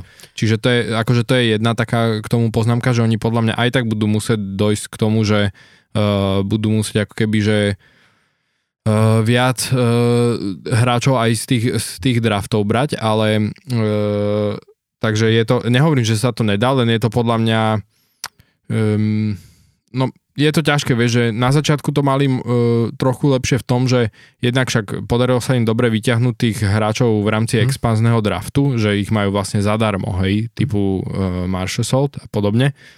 Ale, a mali proste tie, tie voľby v drafte, ktoré akože hmm. dostali, hej, že ako nový tým a s tým narábali a proste uh, tie voľby v drafte povymieniali a získali tých dobrých hráčov, aby boli ako keby, že hneď dobrí, hej, že aby mali hneď ten, uh, ten impact na ten tým len, eh, len proste sa mi to zdá, že ako keby, že z dlhodobého hľadiska, eh, že budú možno potom dlhšie eh, horší ako tie týmy, ktoré idú tým klasickým rebuildom. Hmm. Ešte ale dovolím si nesúhlasiť vieš v jednej veci, že Uh, paradoxne, oni tým, že boli dotlačení do tejto situácie v rámci expanzného draftu, zainvestovali strašne veľa do analytiky v zmysle, že ten ich scouting fungoval brutálne, lebo zober si, ich prvá vec, vieš čo bola? Oni si mohli vyberať z hráčov, ktorí si tie top týmy nepokryli. To znamená, že to najlepšie už bolo fuč. A tu, na, tu pristupovalo to, že ty si musel vytipovať a musel si brutálne nájsť akože ten obrovský talent aj v tých košoch, v pôvodzovkách po povojemu s tými trošku viac nahnilými hruškami. Hej. Akože vieš, hey, hovorím, hey, to, hovorím, to, hovorím to obrazne. Ale vieš, čo sa im udialo? Že oni zistili, že keď majú takú autoanalytiku, tak im povedali, tak ale vy toto robte aj s, tom, tým, čo prichádza do draftu. A ja, ja nechcem akože jasné, že sa to nedá robiť dlhodobo, ale keď máš takto brutálne vychytaných oných, tak ty zrazu vieš nájsť hráčov, ktorí, a bavili sme sa v tejto sezóne pri tom, uh, pri viacej hráčov presne o tomto, Tage a Thompson. A môžeme pokračovať pri ďalších, ktorí uh, pri Kaprizovovi, vieš, ktorí išli v treťom, štvrtom, štvrtom kole draftu mm-hmm. a dneska sú mega superstars. Pozri sa na mm, Jareda McKenna, vieš, uh, proste, že my sa zrazu dostávame do okamihu, kedy vlastne, vieš, ty nemusíš byť posledný NHL, aby si ťahal z prvého uh, kola draftu do top, do top 15. miesta, vieš. Ty ak vytipuješ si a počkaj si na ty a povieš si, však ťahajte si vy, ja si počkám v druhom kole na tohto, lebo ja v ňom vidím niečo, čo vy ste si nevšimli a bla bla, tak v podstate vieš akože na, na, na, na konci dňa, nehovorím, či to zafunguje stále, ale vieš mať hráčov, ktorí ti vedia za tých 5-6 rokov, ak s nimi dobre pracuješ, a to je tiež ďalšia vec, čo sme sa rozprávali, že, že koľko hráčov ti vykvitlo práve kvôli tomu, že si z nich nechcel mať to, čo, čo si si myslel, že ty chceš, ale nechal si z nich vyrast to, čo mali oni naozaj reálne v sebe a z tohto pohľadu, vieš, ty vieš týchto hráčov ako keby vyťahnuť. A druhá vec je, že ty stále traduješ istý, isté asety, ktoré ako keby si ty získal, vieš, a keď zoberieš Barbašev, je hráč, ktorého oni vieš, že není to nejaký starý hráč, a stále má jasné, že teraz pre ne bude oveľa drahší a podľa mňa si bude pýtať oveľa viac teraz a, a, no, a je dosť otázne, či vôbec budú môcť no. si ho dovoliť a on sa aj tak tváril, že je otvorený aj ponúkam inde, že zase necíti sa. Už má druhý Stanleyho pohár, vieš, už to nie je, že, že myslím taký Jack Eichel je šťastný tam, kde je a bude chcieť podľa mňa ostať vo Vegas dlho, dlho, ale ale čo, ale čo chcem povedať je to, že, že, že je jasné, nemusí to fungovať vždy, ale je to istý recept v tom, že keď si zoberieš, oni, si, oni získali J, J, Jacka Eichla v, zhruba v takom veku, že keby ho mali od začiatku a vychovajú si ho, tak presne teraz by bol tam, kde je, hej. Takto im ho vychovalo Buffalo, a stiahli si ho, Buffalo v ňom nevidelo už nejakú extra, vieš, pridanú hodnotu, ale oni tú pridanú hodnotu v ňom proste, proste našli, čiže, a, a pritom to bola dvojka na drafte, vieš, čiže ja si myslím, že je to naozaj o tom, že, že o istej miere risku a istom miere akože mať ten nos. A samozrejme, že to ne, nemôže to robiť všetkých 32 tímov a nemôže to robiť, ale že vždy je to istá cesta, pre ktorú keď sa rozhodneš, tak a musíš musieť, vieš, je to asi o tom, že musíš vidieť, aké máš na stole prost, prost, proste karty, vieš, že, že s čím vieš hrať. Ale je, nie je to cesta pre všetkých, ale myslím si, že v niečom, vieš, lebo mm, ja sa priznám, že mne sa veľmi tiež nepáči ten systém, lebo pre mnohé týmy je to také, že máš tým šampiónov a potom zase prežívať sezóny, keď uh, ti chodí každý druhý tým, tým nastrieľať uh, 5 až, uh, 5 až 10 gólov, je strašne ponižujúce aj, aj pre tvoj tým, aj vlastne pre tú kultúru v tom meste, aj potom to vidíš aj, aj na tom fanúšikovskom core, vieš, že chodiť na zápasy, kde, kde ty vidíš vysmiatých uh, superov na tribunách v ich dresoch, jak sa ti vyškierajú a ukazujú ti pri každom gole a tancujú si tam. Je, vieš, je to proste niečo, čo tiež to není úplne e, zdravé a pre ten Pride v tých tímoch je to, navyše ak teraz vieme, že ten uh, cap zjavne pôjde hore a otvorí sa ako keby ešte väčšia, až konec koncov podľa mňa toto sa ukazuje aj, ak sa chceme posunúť teda už ďalej v téme, aj to, čo sa udialo vo Vancouveri, vieš, s Ekmanom Larsonom, že proste tie týmy si uvedomujú, že, že proste treba konať tu, tu a teraz, lebo, lebo proste buď na tom trhu niečo uhráš, alebo sa budeš trápiť, vieš, lebo zase koľko, a to presne, ak si teraz spomínal, ten Edmonton, že posledná veta, že keď si spomínal tie drafty Edmontonu, vieš, to ti tiež ne, nezaručuje úspešný proste rebuild. Neil Jakapov je proste, vieš, akože jeden neskutočne prišerný príbeh toho, ako si premárnil proste jednotku na drafte, vieš. No, to hej. Len, eh, len vieš, no toto napríklad s tým Vegas, že teraz to presne uvidíme, lebo tým ako oni k tomu pristupovali, že išli cez tieto trady a podobne, tak oni majú veľmi veľa hráčov reálne už e, v pokročilom veku, hej, a veľ, veľmi veľa tých opor, veď keď si zoberieme, že Mark Stone má 31 rokov, hej, a teda ešte sa špekuluje, že tie problémy s chrbtom e, sú vraj také, že on bude asi už do konca kariéry proste vypadávať a zase naskakovať do tej zostavy, že jednoducho on už asi celú sezónu neodhra nikdy, takže tiež nevieš, že nakoľko s ním môžu počítať. Do toho William Carlson 30 rokov, Jonathan Marshall 32, uh, Riley Smith 32, Eh, Pietrangelo 33, Alec Martinez 35, Braden McNabb 32. Vieš, brankárov majú tiež reálne, Loren Brosa má 30, ok, Dean Hill 27, hmm. Ale vieš, teraz si zober, že títo hráči im postupne akože za 2-3 roky eh, poodpadávajú a, a budú tam mať strašne veľkú dieru, ktorú... Nebudú. No, tak po týchto všetkých hráčoch. Dobre, ale, ale, ale prečo rátaš s tým, že budú hrať do konca svojich zmluv? No nebudú, no, ale tak ty nevymeníš 33-ročného Marka Stona za nejakého kvalitného mladého hráča, vieš? Mm, ale môžeš ho vymeniť za napríklad ten, dr, za ten draft pick, o ktorých si teraz hovoril, že vieš, zober si. No hej, len to hej. budeš čakať, to bude 18-ročný kalán, na ktorého počkaj, budeš čakať 4-5 rokov, počkaj, kým dobre, vieš, ti dojde sa, do týmu. Áno, ale my sa bavíme teraz o tom, že keď si uvedomíš, že tak ako teraz mnohé týmy, potre, vieš, uh, Vegas je teraz vo svojom prime, hej, uh, má tam týchto hráčov. O sezónu 2 budú týmy, Vegas bude vedieť, že máme takýto rán, že, že to nevychádza takto, blíži sa, blíži sa v marci uzavierka, proste uzavierka tradeov a bude tam 5-6 tímov, možno 10 tímov, ktorí presne tohto hráča potrebujú ako ten pís Vieš, akože tak, jak, tak jak Otava, teda Otava, tak jak Toronto teraz siahlo po Ryanovi o, o, o, o, o, o Ryleym a vieš, akože tiež za to vlastne St. Louis dokázali dostať to je jasné, ale... veci. Čiže vieš, ja si myslím, že keby o rok, o dva uh, a teraz poviem príklad, bola tak Philadelphia tam asi ešte nebude, ale ale, ale vieš, sú isté týmy napríklad, či sa bavíme o Flames, možno Columbus Blue Jackets a budú presne potrebovať akurát na to playoff proste takýto typ hráča.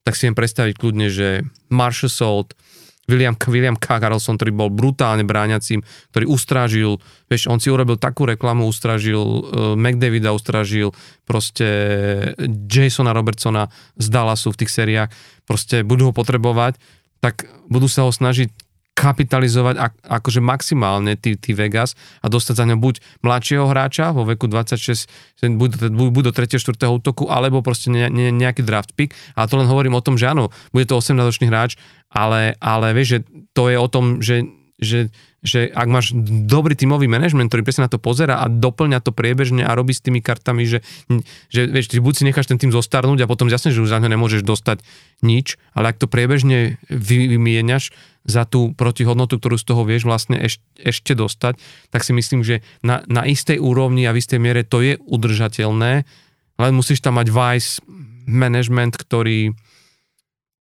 ktorý to bude vedieť robiť. A títo chlapici sa ukazuje, aj ten Kelly McCrimmon, aj vlastne Bill Foley, že, že zatiaľ im to akože vychádzalo. Ale ja hovorím, ja budem zvedavý a Ten, rád, no, rád je, sa akože... nechám pre, prekvapiť o najbližších pár sezón, že kde budú proste Vegas hm. od, od 2, 3, 4 roky a môžeme sa o tom porozprávať podľa toho, kde budeme my o 2, 3, 4 roky s týmto podcastom. uh, ale, ale, ale ja si myslím, že je to cesta, ktorá môže byť za, zaujímavá. Hm. Že oni začali experiment aj vďaka tomu, že k ňom boli donútení, ktorý môže mať akože zaujímavú a že môže inšpirovať aj, i, aj iné týmy. Hm.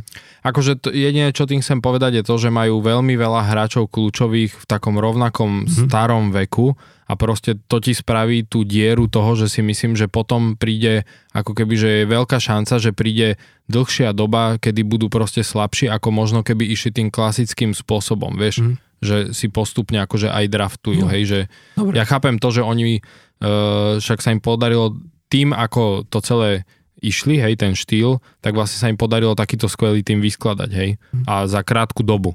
Len podľa mňa to môže mať ako keby, že ten negatívny dopad na to z toho dlhodobejšieho hľadiska, že bude im potom podľa mňa dlhšie trvať, kým sa ako keby naspäť Jasne. vrátia, chápeš? Dobre, ja len hovorím jednu vec, že ty, ty sa momentálne pozeráš na zostavu Vegas a jasne, tam to bolo tak nabité, že zober si Phil Kessel nehral a bol zdravý, hej že čo bolo potrebné dostať. Myslím, ale už na to teraz nie je čas, ale ja by som sa kľudne pozrel na zostavu ich affiliate týmu v AHL a pozrel sa, čo tam je. Vieš, lebo to je, vieš, oni v ďalšej sezóne vedia vytiahnuť troch, štyroch hráčov a samozrejme je to o tom, že museli by sme, by sme sa na, na to pozrieť a uvidieť, koľko tam je aj mladých a z akého miesta boli draftovaní, jak, aké mali sezóny v AHL, ale ja si myslím, že boli by strašne hlúpi, keby nepracovali aj ako keby, vieš, smerom proste dole, lebo ako sme sa bavili, dneska ten úspech je práve o tej obojstrannosti a to je to, čo vyčítali teraz Pittsburghu, že to zanedbali. Že vlastne e, z toho jazera alebo z toho jazierka není veľmi čo vyťahovať momentálne do hlavného týmu v Pittsburghu, ale myslím si, že in, iné týmy na tom brutálne pracujú a, a veľa aj tých manažerov mladých bolo hajrovaných práve kvôli tomu, že konec bavili sme sa o novom trénerovi e, vo Washingtone, ktorý vyslovene je tým, že, že pracoval v tomto systéme a pozná týchto e, mladých hráčov, že, že práve sú na tom, aby, aby im pomohol akoby aj s budovaním tých hráčov proste tam proste dole. A, a toto to, to, to tiež ešte jedna vec, na ktorú by sme asi nemali zabudnúť. To len hovorím, aby sme mali ten full obraz, uh-huh. že, že nemôžeme sa pozerať len na ten hlavný tým, že ono tam, tam dole ti buble uh, a vyvíja sa veľa hráčov, vlastne ten uh, hrácky development je sústredený práve tam, že oni pracujú vlastne s tým, čo, čo im hrá, čo im hrá dole, vieš, že keď si zoberieš, že v Dallase náš Marian Studenič akú mal, akú mal brutálnu sezónu a ako, a, a ako ďaleko išli Texas Star aj v playoff a vlastne on sa nemal šancu, do, do, aj keď bol vlastne stiahnutý, tuším, ako keby len do Ačka, už keď oni skončili v ahl aby ho mali ako keby ready, pre, ke, keby, ke, ak by niečo, ale vlastne, že si zoberie, že to, ten A-tým bol tak v Dallase nabitý, hej, že on kľudne hral celú, celú sezónu dole, ale vidí, že tam je ten, ofen, ten, ten mladý proste, tie mladé talenty v tom, v tom, v tom, v tom vôdzovkách B týme a veľa týmov to, to, to takto malo, konec koncov vieš, že aj uh, uh, uh, aj viem, že pri, pri Caroline sa hovorilo konec koncov aj v New Yorku Rangers, vieš, že že tam sú dole proste hráči a mnohí hráči aj takto pendlovali medzi keď si zober New, Jersey Devils, ktorí boli schopní vytiahnuť do play-off proste mladého Hughesa, obrancu a, a ja si zahral reálne v play-off, vieš, že, že toto sú veci, ktoré, ktoré, ktoré môžu byť ako keby ešte doplňujúcim proste. Hej, hej, len musíš faktorom. sa pozrieť, že kde bol draftovaný Luke Hughes, vieš. o to ide. A druhá vec, ale ešte posledná už len k tomuto, uh, že rovnako si myslím, že obmedzenie ako keby aj pre iné týmy ísť týmto modelom alebo prečo vlastne Vegas aj môžu tento model robiť a možno niektoré iné týmy to budú mať ako keby ťažšie z môjho pohľadu, je proste ten nesporný fakt, že vo Vegas je proste 0% na daň, hej. Vieš, a oni si môžu tým pádom dovoliť niektorých tých hráčov podpísať za platy, za ktoré by proste v Kanade tí hráči nehrali. Vieš? Mm-hmm. A tým pádom ťažšie sa proste niektorým tým týmom, hlavne tým kanadským, e, takýmto štýlom ten tým vyskladáva, že tam potom potrebuješ aj nejakých hráčov, kvázi že mladých draftovaných, ktorí sú buď ešte na tom entry level kontrakte za 800-900 tisíc, vieš, alebo potom takí, že majú ten prvý, takú tú prvú zmluvu na nejaký milión dva uh, z mhm. týchto, vieš, kdežto nevieš proste v niektorých tých tímoch natoľko, uh, ako keby, že toľko už tých dozretých, dobrých hráčov takto získať a zaplatiť ich už len kvôli tomu platovému stropu. Mm. Áno, to môže byť akože jeden z faktorov, z, ale hej, ako tak že... ťaží z toho aj Tampa, hej, že majú 0% daň, lebo, lebo tiež proste ten tým, ktorý má Tampa, tiež je postavený na tom, že oni majú naozaj veľa hráčov už aj v pokročilom veku, aj uh, a vlastne akože veľmi dobrých. A, a keď si predstavíš, že by taký tým mal byť v nejakom inom meste, tak si to proste reálne ako keby nevieš predstaviť už len kvôli platovému stropu, hej, že mm. proste tí hráči by za tie peniaze nehrali niekde, kde z toho musia odviesť tretinu na daniach vieš, tak mm, a v Tampe nemusia, tak proste tam sa im oplatí mm-hmm. mať 6 miliónovú zmluvu a niekde by museli mať tú zmluvu mm-hmm. za 8, hej. Áno. Ale zase treba povedať aj druhú vec, že, že no a to, to niekedy však sme si slúbili, že raz ho budeme baviť aj o tom, že ako reálne fungujú tieto uh, platy v NHL, lebo zase no, není úplne ani reálna tá predstava, že tebe príde mesačne takáto suma a presne v tomto štáte ti ju takto zdania a ostatní sú úplne nevýhode. Sú tam výhody, ale ono vlastne ty veľakrát ako keby dostávaš tie peniaze aj v rámci toho, že kde hráš ten zápas, mm-hmm. vieš. Aj, Čiže ono akože, ale toto sa môžeme niekedy porozprávať, to by, by sme sa niekedy mohli v rámci toho, keď budeme mať hostia, hráča bývalého z NHL porozprávať o tom, aby nám vysvetlil ten princíp, ako vlastne uh, tieto, tieto pl- pl- platové systémy vlastne fungujú, lebo je to tiež veľmi zaujímavá, zaujímavá vec a, a, a veľa vlastne to aj robí u tých hráčov aj presne pri tomto rozhodovaní, že do akého týmu ísť a, a, a, a za aký tým hrať. Ale keď sme už pri tých peniazoch, tak uh, v podstate z pohľadu práve peňazí jednu obrovskú šialenosť urobil tým Vancouveru, ktorý vyplatil Vykúpil, no. Vykúpil z kontraktu Budú mu vyplácať postupne.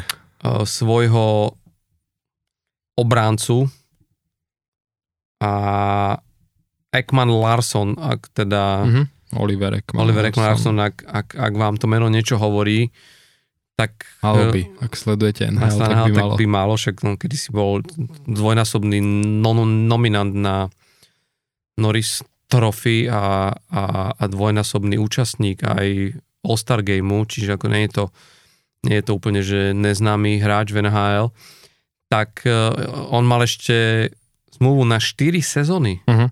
On, bol, on je reálne, že v polovičke tej zmluvy, ktorú podpísal ešte z, z Arizonou na 8 rokov, no, na 8 potom bol rokov. vymenený do Vancouveru.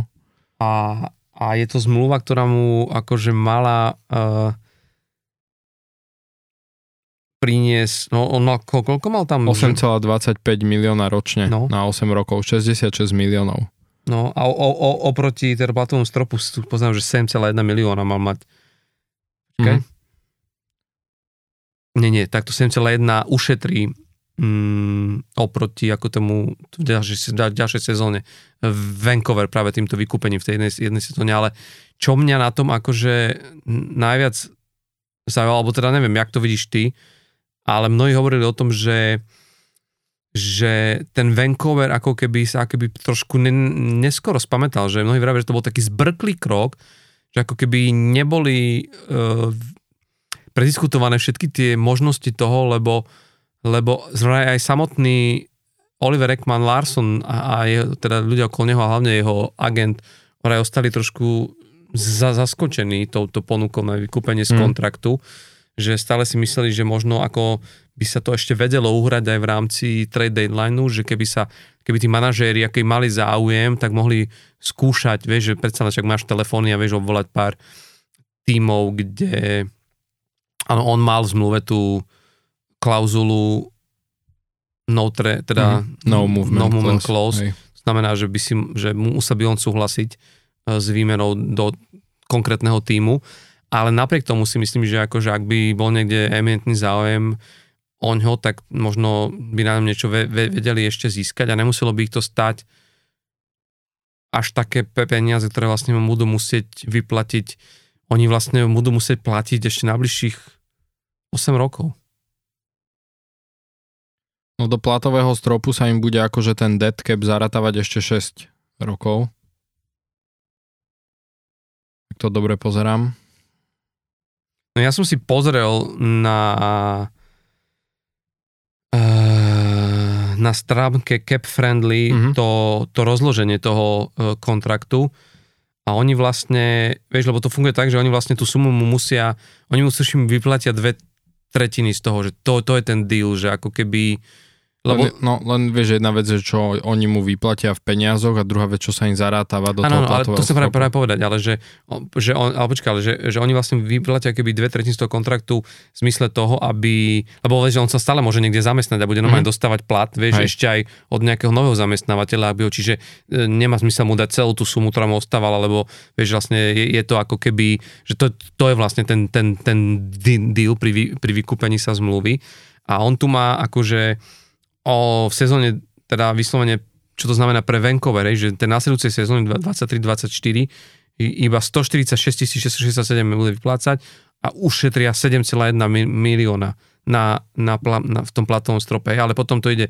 ďalšia sezóna už, d, už platia 2 milióny 346 uh-huh. a ušetrené z platového stropu už je len 4,9. V sezóne 25-26 už mu platia 4,766 miliónov a ušetrené majú už len 2,4 a vlastne až takto ide vlastne do, do, do sezóny 2030 31, hmm. kedy je tá posledná ako keby, čiže to je, že brutál, vieš, to je niečo, čo že to úplne hovorí o tom, jak akože keby zúfali je ten Vancouver v tom, že chce si u, že za, na úkor toho, že vie, že teraz sa blíži tá uzavierka, teda ten, e, to, ten voľný trh a že asi tie naj väčšie díly sa budú vedieť urobiť hneď v jeho úvode a že potrebujú momentálne uvoľniť ten priestor pod platovým stropom.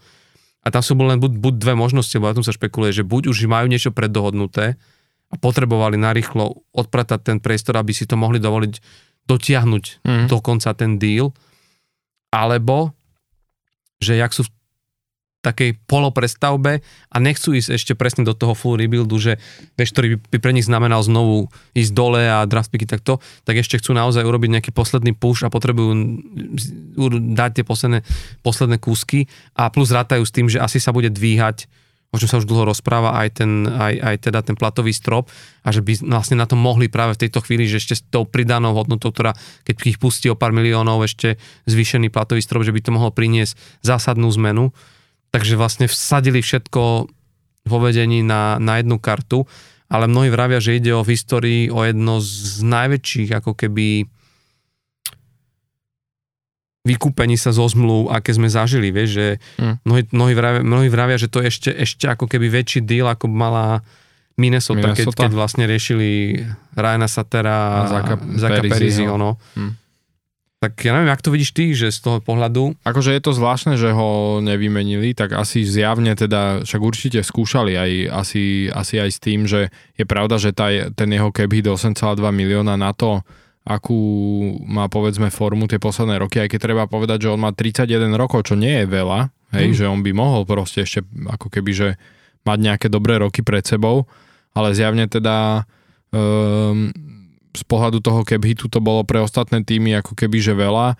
A určite akože som presvedčený, že Vancouver sa snažil ho vymeniť aj možno s tým, že ponúkali, že by nejakú časť toho platu akože zhltli, hej, uh, ale zjavne v konečnom dôsledku sa nenašiel asi správny uh, kupec, tak to proste vyriešili takto. Akože treba povedať, že niečo podobné sa špekuluje aj vo Filadelfii ohľadom Kevina Hayesa, ktorý má okolo 7 miliónov plat a tiež ešte na niekoľko rokov.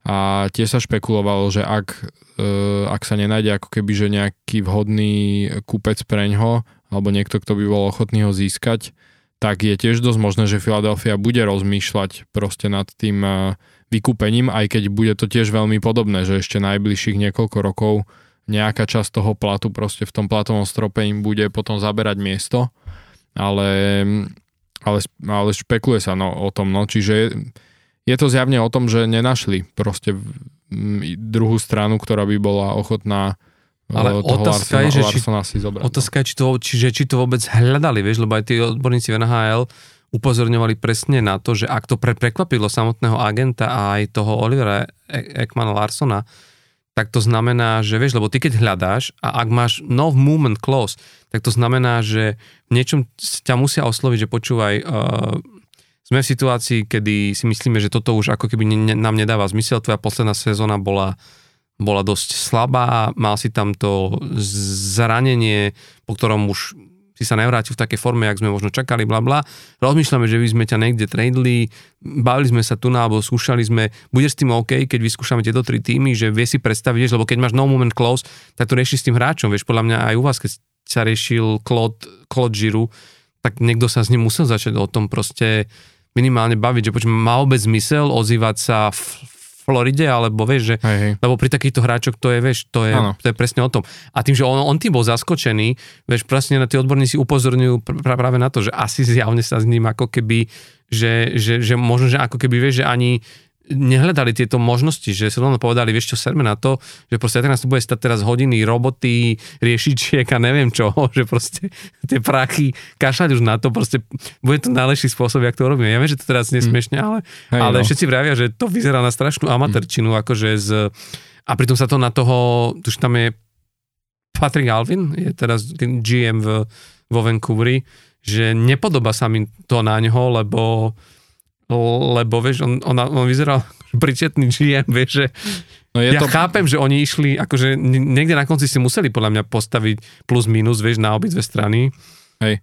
No je to zvláštne proste, že vieš, ja si ešte viem predstaviť, že sa Larsona na to nepýtali, lebo je možné, že proste mali komunikácie s nejakými týmami, ale nikto nemal záujem. Vieš, tak mm. proste ani, že ako keby, že v žiadnych asi rokovaniach, vieš, že mohlo sa stať, že v žiadnych v, ži- v žiadnych rokovaniach to nedospelo do takej fázy, že by reálne ako keby sa uvažovalo o tom, že ho ten nejaký iný tým si zoberie a teda, že by ho, oslo- že by ho ten proste GM Vancouveru oslovil, že teda čo si o tom Ekman Larson myslí, hej, že ešte mohlo sa toto stať, hej, mm-hmm. ale ak je to o tom, že naozaj ani, ani sa nepokúšali ho vymeniť, tak to potom vôbec nechápem. Mm-hmm.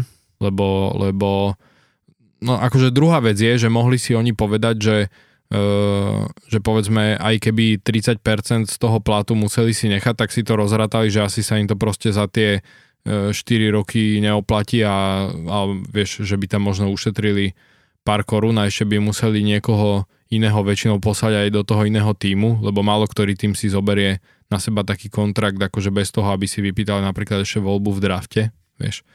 Takže možno, že si to aj z tohto pohľadu zhodnotili, že tak radšej ho vykúpime a a budeme tam mať nejaký ten dead cap. No. Hm. No, akože mm, ja si myslím, že vieš, že z tohto pohľadu je, pre mňa je to len také, že, že, že a, ako, to, ako to povedať, že, že keď si predstavíš, vieš, že mm, v niečom to il, il, ilustruje ako keby túto trošku éru uh, ja aj keď som videl teraz tú tú správu, o, o aktuálnu správu o tom, že New Jersey podpísalo Jespera brata za tiež celkom akože dosť slušné prachy, hmm. aj na celkom slušnú, slušnú dobu. Bavili sme sa o tom aj pri uh, pri Seversnovi, nie? že hmm. vlastne jeho najprv, tuším, pri sa tom bavili, že ho najprv podpísali v New Jersey. Áno, aby mohli na 8 aby rokov. Na, na 8 rokov, potom ho vlastne mm, pustili do Columbusu Blue Jackets, že v niečom tá NHL sa dostala do situácie, kedy neúplne proste rozumne riešia tie kontrakty ako by v zmysle, že že 8 rokov je pre mňa pri, takýchto, pri takomto type hráčov, nehovorím, že Damon Severson nie je dobrý hráč, ale upisovať si ho na 8 rokov je, hlavne pri dnešnej, vieš, že tu už, tu už nejdu do, e, do úvahy len tie faktory toho tvojho hráčského vývoja, že čo sa tebe môže stať Vieš, že v podstate keď sa pozrieš to, čo sa stalo aj proste jemu, vieš, že, že, že jí príde jedno zranenie, z ktorého sa už ako keby nevieš úplne dostať na, na to, čo si hral proste predtým, vieš. Dostaneš na rozkorčilovanie jeden puk proste do nohy, začne ti to, on ideš na, na e, rengene, blabá, urobia ti nejak CT, zistia, že fú, toto bude on, jedna operácia, ísť na to, neísť, si dlho preč, už si riskantný, sa vrátiš, dlho sa to hojí, ne, nevieš sa úplne dostať do toho rytmu, stratíš rýchlosť, lebo však to je, to je o tých nohách, bla bla, a zrazu si už vieš, ako že hráš niekde inde. A, a teraz čo s tými, s tou 8-ročnou zmluvou, vieš? Hm. A teraz hovoríme, toto je len tá vec, že sa ti môže takéto niečo stať ako hráčovi. Tebe sa ako hráčovi niečo môže stať po, po psychickej stránke, vieš?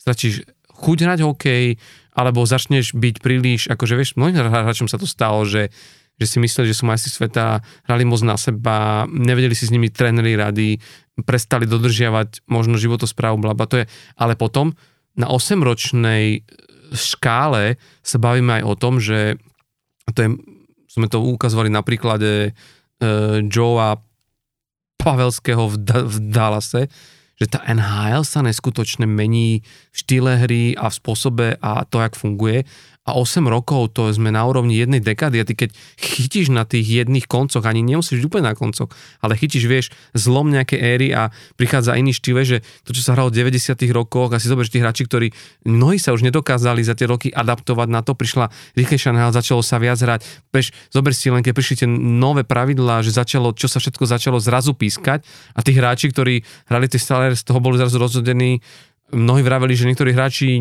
nezvládli ani prechod, keď sa zrušilo postavenie mimo hry na, na, na, na červené čiare, lebo už ani za Boha sa nevedeli naučiť hrať, vieš, ten nový Hej. systém, lebo furt to prihrávali cez oni, alebo si respektíve nenabiehali už na tú modru, tak čo im zrazu dovoloval, vieš, a to sú, vieš, ty hráš v nejakých mustrách a 8 rokov si takýto typ hráča a už tú zmenu proste nedáš a, a tá NHL ti vôbec, vieš, tebe po 4 rokoch nemusí sadnúť ten nový štýl, ktorý, ktorý prinesú tréneri, vôbec systém hry, to zrýchlenie, ten štýl, ktorý, akým sa hrá.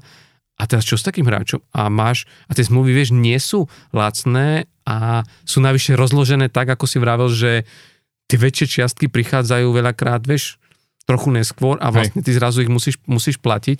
A potom vlastne ťa čaká také niečo, že musíš sa vykupovať z takejto zmluvy, kde plus tam majú tie no movement clause veľakrát, títo no. lepší hráči v podstate všetci na týchto 8-ročných zmluvách na niektoré tie roky.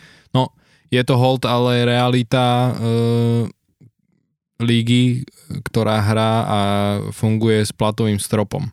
Mm. Vieš, lebo proste reálne, že tí hráči si pýtajú stále viac peňazí a keď je ten dopyt po nich, tak je jasné, že ten hráč si vypýta, hej, ten plat. No a keď to ten tým nejakým spôsobom potrebuje napchať do toho svojho platového stropu, tak hold musia im to naťahovať na tie 8-ročné zmluvy. Mm. Takže to je podľa mňa hlavne toto, vieš, nie je to o tom, že tie týmy e, reálne chcú všetkých tých hráčov na 8 rokov. Určite by im radšej dali kratšiu zmluvu, ale hold, keď e, potrebujú znižiť ten priemerný cap hit, tak musia to naťahovať všetko na, na tú najdlhšiu dobu možnú, čo je tých 8 rokov. Mm. Preto vidíme podľa mňa toľko tých 8 ročných zmluv. No, mm, pozri sa, akože mm, tam je možno, už posledná vec, čo k nemu môžem teda povedať, že je otázka, že či, vieš, že, mm, mm, lebo my sa na to stále pozeráme z pohľadu toho týmu, ale ja si teda povedať, že je to asi veľmi nepríjemná skúsenosť aj pre samotného hráča, lebo, lebo vieš, uh, v niečom ako keby ti ten tým dáva najavo, že už ťa, už ťa nepotrebuje, alebo si myslí, že v niečom si pre tento tým neperspektívny, čo je inak signál aj pre ostatné týmy, vieš, Hej. že ak sa vraví, že this player stinks a, a, a zrazu, akože, vieš si predstav, že ty akože síce budeš zarábať ďalšie, vieš, ako v niečom môžeš byť milionár za to, že si budeš vaľať doma šunky na bližších 8 rokov. Akože si zober, že to je, že, Hej. jak sa vravím, že toto je ideálny dôchodok pre, pre hoci koho na druhú stranu, že si hráč, ktorý ešte stále chce niečo dokázať a hlavne máš pocit, že vieš, ak si v takomto veku, že ty ešte, akože ak nepomýšľaš na to, že chceš ukončiť kariéru, alebo si povieš, tak ja vás všetkých proste kašlem, čo myslím si, že toto není ten typ hráča, ani toto není jeho nastavenie, že vlastne čo jeho ako keby ešte môže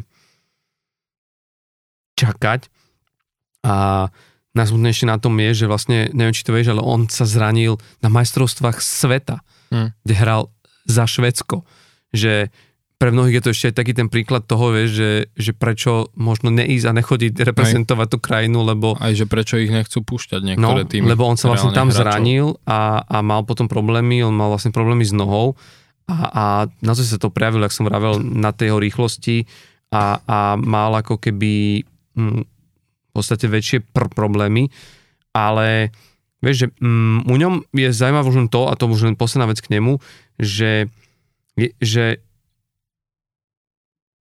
viem si ja predstaviť a myslím si, že by možno mohol ako keby byť ešte mm, prospešný pre uh, pre nejaký tím v rámci NHL, ale že, že myslím, že ho, ča, že ho čaká taká tá, vieš, tak, taký, ten, taký ten systém fungovania, jak možno mal, zažil e- e- Erik Stahl, alebo, alebo toto sme sa presne o tomto rozprávali, že buď prídeš na nejaký tryout, kde si ťa najprv vyskúšajú, že musia ťa naozaj reálne vidieť, vieš, že, že už sa nemôžu rozhodovať len na základe toho, že ukáž, pozrieme si štatistiky a čo o ňom vieme, ale že reálne potrebuješ si ho vyskúšať a otázka je, či on na to bude schopný pristúpiť alebo potom ísť na také tie, akože, že podpíšeš síce na rok, ale za jeden milión. Vieš, že pre nejaký tým, ktorý zrazu, vieš, že máš týmy, ktoré keď sú veľmi na, na, na, natesno, tak získať zrazu takéhoto hráča, lebo zase pozor, on bol stále, vieš, v top 6 obrancov, vieš, že že keď máš tým, kde ti to zrazu môže niečo robiť a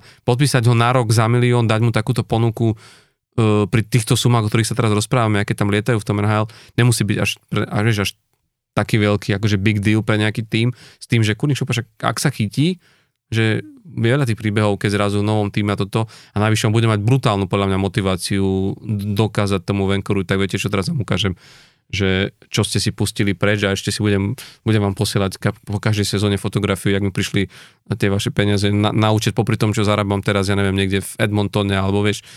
A, a toto je podľa mňa jedna z, z, z vecí, ktorá by mohla ako keby byť taká, že že nemusí to byť úplne ešte jeho koniec kariéry, ale bude to mať akože chalan trošku ťažké, no, že zavaril mu ten Vancouver v tom, že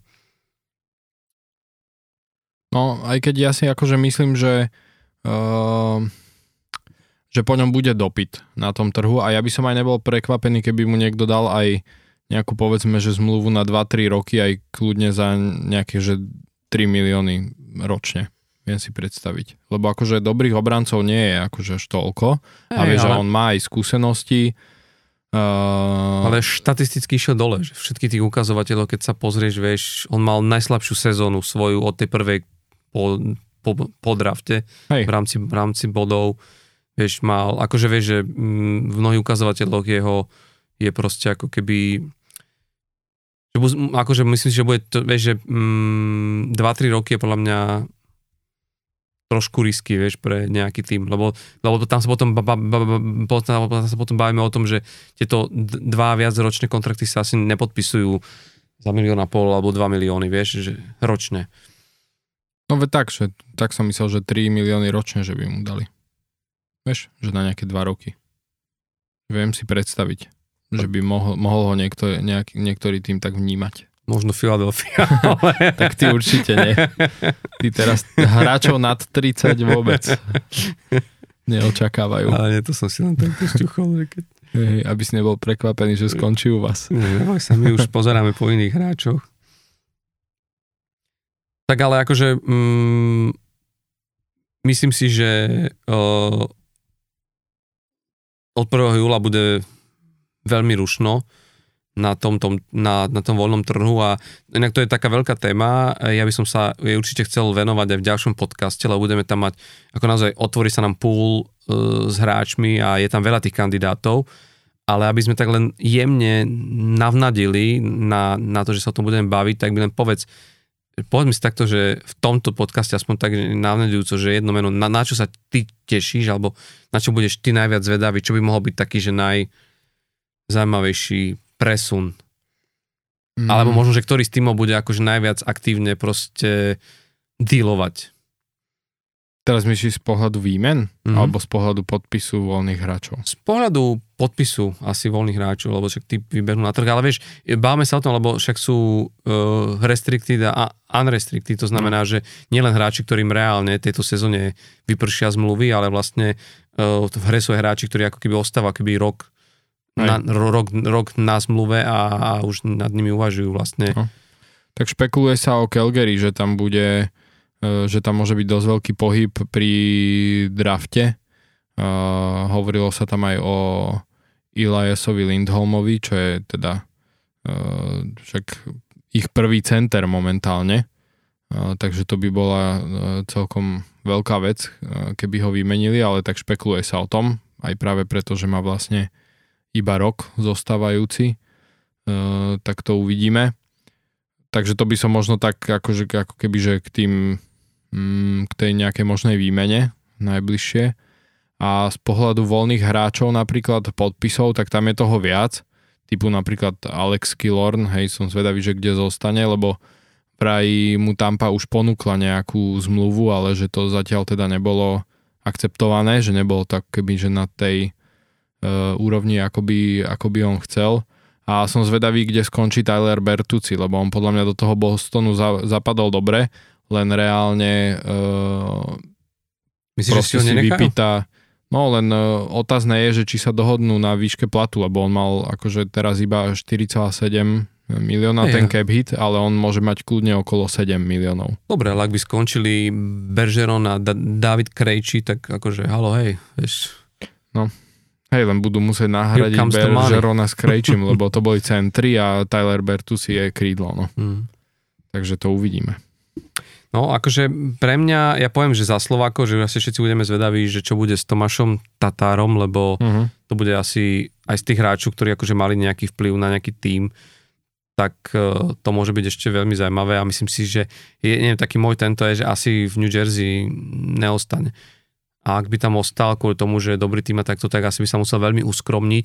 A druhá vec je, že podľa mňa po tej skúsenosti v playoff vieš, asi nebude chcieť byť v týme, kde bude tak jemne cítiť, že keby znovu urobia takýto rán a asi ho urobia, lebo však z toho, čo sa im derie zo, zo spodu tí mladí hráči, však aj náš Šimon Nemec, ale aj vlastne mladý Hughes a tak, tak uh, vieš, akože budú chcieť asi urobiť ten playoff rán trošku hĺbšie pod tým Lindy Raffom, tak si myslím, že bude, že bude chcieť byť v týme, kde by mal kľúčovú rolu aj nielen v základnej časti, ale aj v tom playoff a že bude asi hľadať ešte miesto, kde by e, si vedel ako keby predlžiť tú kariéru v NHL minimálne nielen o rok. A, a čiže toto asi budú také jeho to priority, to, to akože v rámci z toho slovenského uh, pohľadu, ale z pohľadu akože uh, ty si povedal toho Talera Berciciho a Alexa Kilorna, mňa akože celkom bude z tých útočníkov zaujímať vlastne mm, tí dvaja hráči, ktorí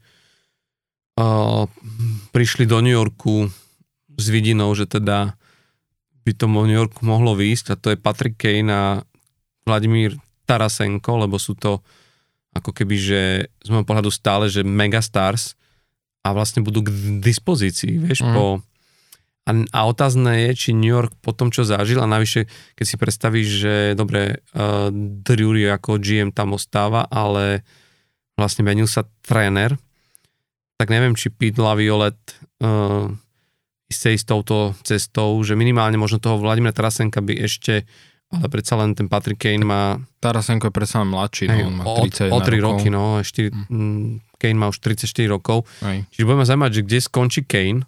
Navyše podstúpil ano. vlastne tú ako kebyže operáciu. Ale že toto sú pre mňa takíto dva hráči, že, že vieš, že keď sa bavíš, lebo vieš, uh, samozrejme, že je tam kopec ďalších hráčov, ktorí sú vieš, ktorí budú vlastne voľnými hráčmi, ale mm-hmm. z takého pohľadu, že, vieš, že toto boli tí franchise playery, Tarasenko bol proste, vieš, to bolo St. Louis Blues, to, to bol hráč St. Louis Blues, Patrick Kane bol proste Chicago Blackhawks.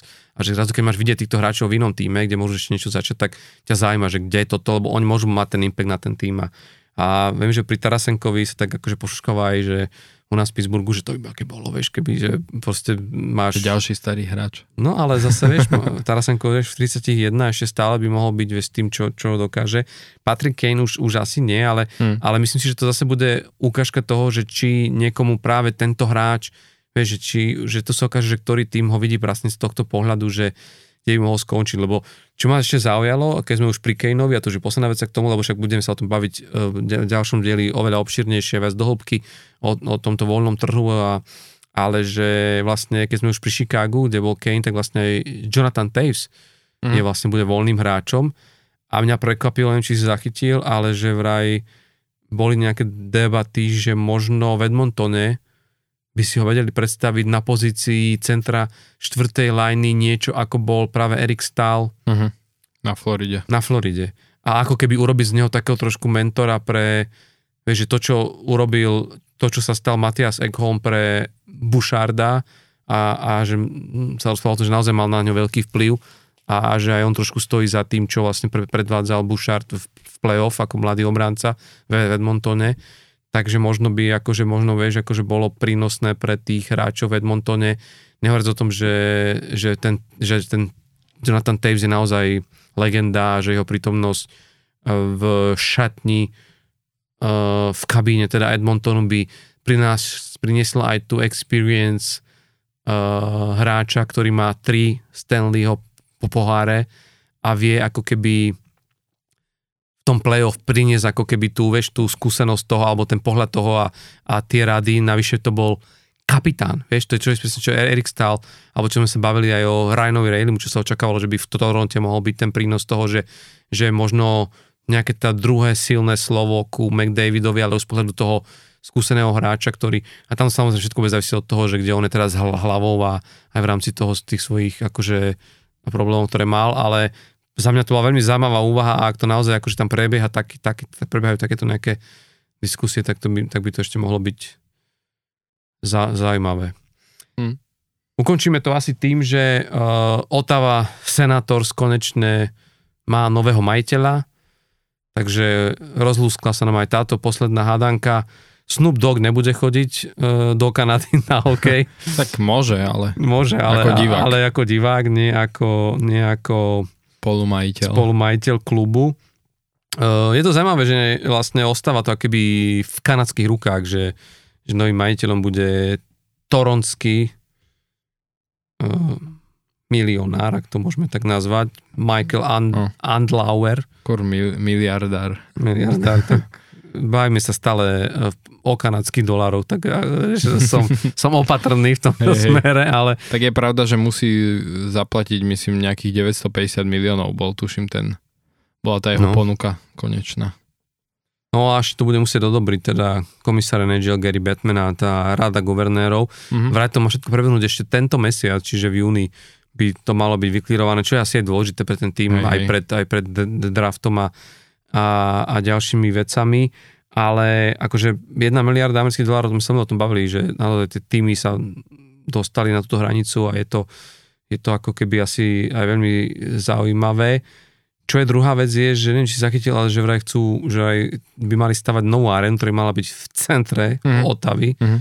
čo by asi tomu klubu dosť pomohlo, lebo mnohí hráčov sa vraj stiažovali, že je to stále jedno z tých miest, hlavne v rámci Kanady, kde kde ten fanbase je takto to má náročné v tom, že nejakých 20 km cestujú Cestovať. mimo, mimo centrum mesta, mm. čo tak ono, asi to tiež ro, ro, robí niečo. Ono preto aj v tom celom procese kúpy vlastne boli niektoré skupiny ako ten uh, Remington, kde bol, kde bol ako tvár uh, práve herec, no dneska mi vypadávajú mena. Vieš, ktorý? Viem, ktorý, ale teraz no. nespomínam tiež na ňom jeho meno. Takže ten, však všetci viete, ktorý, eh, o ktorom sa špekulovalo, tak vlastne to je však developerská skupina, hej, ten Remington a oni práve ako keby sa hovorilo, že uh, ich hlavný záujem možno ani nebol samotný ten klub, ale skôr ten development okolo toho celého v súvislosti s výstavbou novej haly, čo vlastne veľa ľudí potešilo, že nakoniec uh, sa teda majiteľom stal ten Andlauer, ktorý je aj zarytý hokejový fanúšik, dá sa povedať. On nie len, že ešte teda musí uh, schváliť NHL, teda tú kúpu, ten predaj, ale on si musí ešte aj vysporiadať, uh, lebo on má minoritný podiel aj v Montreale Canadiens no. a to si musí 10, vysporiadať, 10%, lebo tam. nemôže mať vlastne v dvoch kluboch, takže on Bude musí ešte toto pre, svoje predať. predať no. No. Ale vieš, keď to, keď, to, keď, to, keď to dobre predá, tak to môže rovno šupnúť do Otavy. V Montreale nebudú z toho radi. No. Hej, hej, takže, takže je, akože pre ten hokej je to asi fajn, že teda uh, že, že teda takýto človek, ktorý teda reálne, že má rád hokej a robí to asi kvôli tomu Mhm. hokeju najmä, uh, sa stal Tak majiteľom on, neviem, či vieš, on, on ho aj hráva tak, jak my, rekreačne. Hm. Akurát, v avione. akurát, akurát, že tak hrá tu Beer League, čo je, že Hej, hej, tak to už sú tak to také ale volajú v Kanade, akože, no ale vieš, že sú to, že idú si zahrať kamoši na ľad a však zase na druhú stranu, kto, kto v Kanade rekreačne nehrá No však áno. Ale čo mi ho zaujímavé, že, to, že hrá na pozícii brankára. Mhm, mhm. No a ešte treba povedať, že on vlastne nakoniec kupuje 70% podiel, 30% si vlastne tá Melnik e, rodina necháva. Mhm. Čiže tí pôvodní majiteľia, teda súčasní Mhm. majiteľia, ktorí zdedili to teda po Melnikovi, tak e, zostávajú tiež, len teda už nebudú mať nejaké rozhodovacie právo tým pádom. Mhm. No, však uvidíme, akože, ale je to minimálne konečne do, do, dobrá správa pre, pre, pre, pre Otavu. No, vyzerá, že tam chystajú veľké veci. On by sa mal, stret, mal stretnúť aj s Danielom Alfredsonom, by, bývalým teda hráčom a hlavne kapitánom Otavy Senators, ktorého vlastne chcú zaangažovať do vedenia klubu, že mal by sa stať takový súčasťou front officeu v Otave, čiže zjavne tam akože sa chystajú veľké veci a, a myslím si, že GM Pierre Dorion, ktorý ostáva GM v tomto klube, Mhm. mm, po- potreboval presne takúto správu, že, že peniaze sú, peniaze budú, tým, tým ostávať, však to bola koniec koncov aj podmienka, že tým musí ostať v hlavnom meste proste Kanady v Otave a, a vieš, ak by to znamenalo aj novú halu do niekoľkých rokov, tak si myslím, že akože Otavu môže čakať veľké veci a bavili sme sa aj my o tom, že, že ten tým je naozaj čakali sme od neho viac tejto sezóne, ale že on má naozaj vy- vystavaný tým, on je naozaj tak niekde na pol ceste medzi, že má tam vy- vynikajúci kór, má dobrých tých, tých hráčov v tom, v tom svojom prime a má tam fantastický však tým, tým Štucle, ale však mm, Brady, Kečak tam hrá, mladých hráčov, mladých hráčov tam majú, bavili sme sa t- aj tento rok v podcaste o Shaneovi Pintovi, Mhm, ktorý Tomáš Šabot. No, čiže naozaj, že ich, myslím si, že oni budú ešte, ak by tam ešte vytvorili takéto podmienky a sa to ustabilizuje, predsa len inak sa hrá, keď vie, že je všetko už v poriadku a ten majiteľ tu ráta s nejakou dlhou víziou a chce, chce investovať, tak pre ten tým to môže byť len, len pozitívna správa, takže držíme palce Otave, no a mnohí ste si držila, držali palce tejto sezóne, teda minimálne pred playoff, keď sme spustili náš playoff bracket challenge a je tu ten čas, aby sme to teda vyhodnotili, lebo uh, sezóna je za nami, vyhrali Vegas Golden Knights a vo finále boli Florida Panthers, to málo kto mohol asi očakávať takéto finále, ale predsa len sa našli niektorí z vás, ktorí Vegas typovali za celkového víťaza. A je- jeden z vás e, to celkom dobre natypoval aj možno v niektorých ostatných, ako keby kolák, za čo získal tie ďalšie extra body a vynieslo ho to až na čelo našej tabulky, ktorej bolo 93 účastníkov, to treba povedať, že naozaj sme atakovali stovku. V, v, verme, že budúci, budúce, budúce play-off už budeme cez 100, ne? Mhm. To, to, to by sme mohli dať, si myslím. Hej, hej, mohlo by byť. No. A, a ja už dopredu chcem povedať, že mohli by sme túto tradíciu udržať, že budeme hrať znovu odres najvyššie draftovaného Slováka, čo povieš? Môžeme. Dalibor Dvorský, No, no, no. a ešte nevieme v akom týme, ale, ale to by mohol byť Možno aj vo Filadelfii. to by mohol byť dres, o ktorý budeme súťažiť o rok, Mhm. ale v tento rok súťažili odres Juraja Slavkovského a podľa toho, jak to vyzerá, a tu je super to, že nemusíme zrebovať a nemusíme nikomu Áno, Do- NHL to spravila za Nemusíme nás. do, dokazovať, že, že ani sme nejako nepodvádzali uh, človek, ktorý vstúpil do tejto našej súťaže pod nicknameom SAS97, má 221 bodov, je suverenne prvý, pretože ten druhý za ním stráca no v podstate rovných 50 bodov. Mhm. Čo je stále viac, ako som ja dos- dosiahol dokopy. tak treba povedať, že z tých 93 hrá, to si ešte povedzme, že ja som skončil celkovo na 7. mieste s mojimi Bolo jasné, tipmi. že budeš chcieť povedať. Tak samozrejme, tak som v top 10, vieš. Čo ma mrzí, že ma predbehol môj kolega zo stand-upu Maťo Makovický, ktorý Mhm. je na 5. mieste. On typoval Carolina Hurricanes a Edmonton. Uh, to, nám, to nám teda nevyšlo, ale ty si na ktorom mieste? Mi to teda už... Na 50. Na Ale 50. nejakom mieste? takom akože Áno, zdieľanom. áno. Ale ešte treba spomenúť aj nášho, nášho kolegu, ktorý tu na, zo, zo, zo, zo zvukovej režie na nás dáva pozor. Roland skončil nejak tesne pred tebou, tuším, obod, že? Tesne za mnou tuším obod. Alebo predo mnou? Predo mnou, 40, tuším. Áno, 48. 8, tak nejak, no. 48, áno. Áno, zase neoberaj mu, neoberaj Áno. mu, lebo nás vyvne v tejto chvíli. Ale ne, ďa- ďakujem aj inak aj mu a to, že môžeme nahrávať u neho v Small Talk studiu, kde nás máme super podmienky a celú sezónu sme sa tu cítili fantasticky a, a robil nám fantastickú kávičku a snažil sa o čo najlepší zvuk. Myslím si, že sa mu to celkom darilo, tak Pozrieme aj jeho. No a teda my gratulujeme Sasovi 97 k novému dresu. E, asi by sa nám mal ozvať. Na, Mhm. Ak toto počúva, tak ak to počúva, lebo my teraz... nám adresu. Podľa mňa teraz sa nám ozve 50 ľudí. Ja som sa z 90, nie, ja som sa z 97 a budeme to musieť nejako ve, e, verifikovať. Ale ja si myslím, že to, sa, že to sa nestane, že myslím si, že máme hej. férových fanúšikov. Jednak to, ale dá sa to verifikovať aj cez to, že keď si otvorí svoje konto, vie si spraviť screenshot toho, že ten jeho bracket je vlastne akože jeho, lebo ty Mhm. vidíš na tej úvodnej obrazovke akože svoj bracket. Jasné. Ale každopádne na našej facebookovej stránke Off the Ice eh, podcastu eh, nám môže napísať a my sprocesujeme tie ďalšie veci a veríme, že dres mu dojde čo najskôr a bude sa z neho môcť potešiť a Ešte kým Slavkovského výmenia. ešte kým Slavkovské nevymenia bude v inom, v inom drese. Takže gratulujeme eh, ešte raz aj to, že gratulujeme teda aj samozrejme Vegas Golden Knights a všetkým fanúšikom Vegas Golden Knights, eh, že môžu oslovať svoj prvý titul. A my sa tešíme na ďalší týždeň, pretože eh, budeme sa baviť o trhu s voľnými hráčmi, možno sa dovtedy udejú aj ďalšie výmeny, určite možno nejaká e, výkupná zmluva ešte, ešte pribudne, ale každopádne sa budeme v na- najbližšom deli určite sústrediť aj na nominácie v jednotlivých kategóriách na ocenenia v NHL, lebo e, je tam pár zaujímavých mien a môžeme si dať aj naše predikcie, lebo to Mhm. máme my veľmi radi. Mhm. A možno sa trošku vrátime aj už v takomto letnejšom vydaní do histórie a pozrieme sa na tieto ocenenia z pohľadu Slovákov a na pár zaujímavostí, o ktorých ste možno nevedeli, kto každý v NHL dostal, ale možno nedostal nejaké ocenenie. A tešíme sa na draft. Držíme všetkým Slovákom palce, aby sme minimálne v prvom kole ich mali čo najviac. Takže toto bolo 32. vydanie Mhm. Off the Ice s Palom Tehlárom, Čau. Tomášom Hudákom. Čaute, želám vám ešte krásny večer a počujeme sa znovu opäť raz o týždeň. Čaute.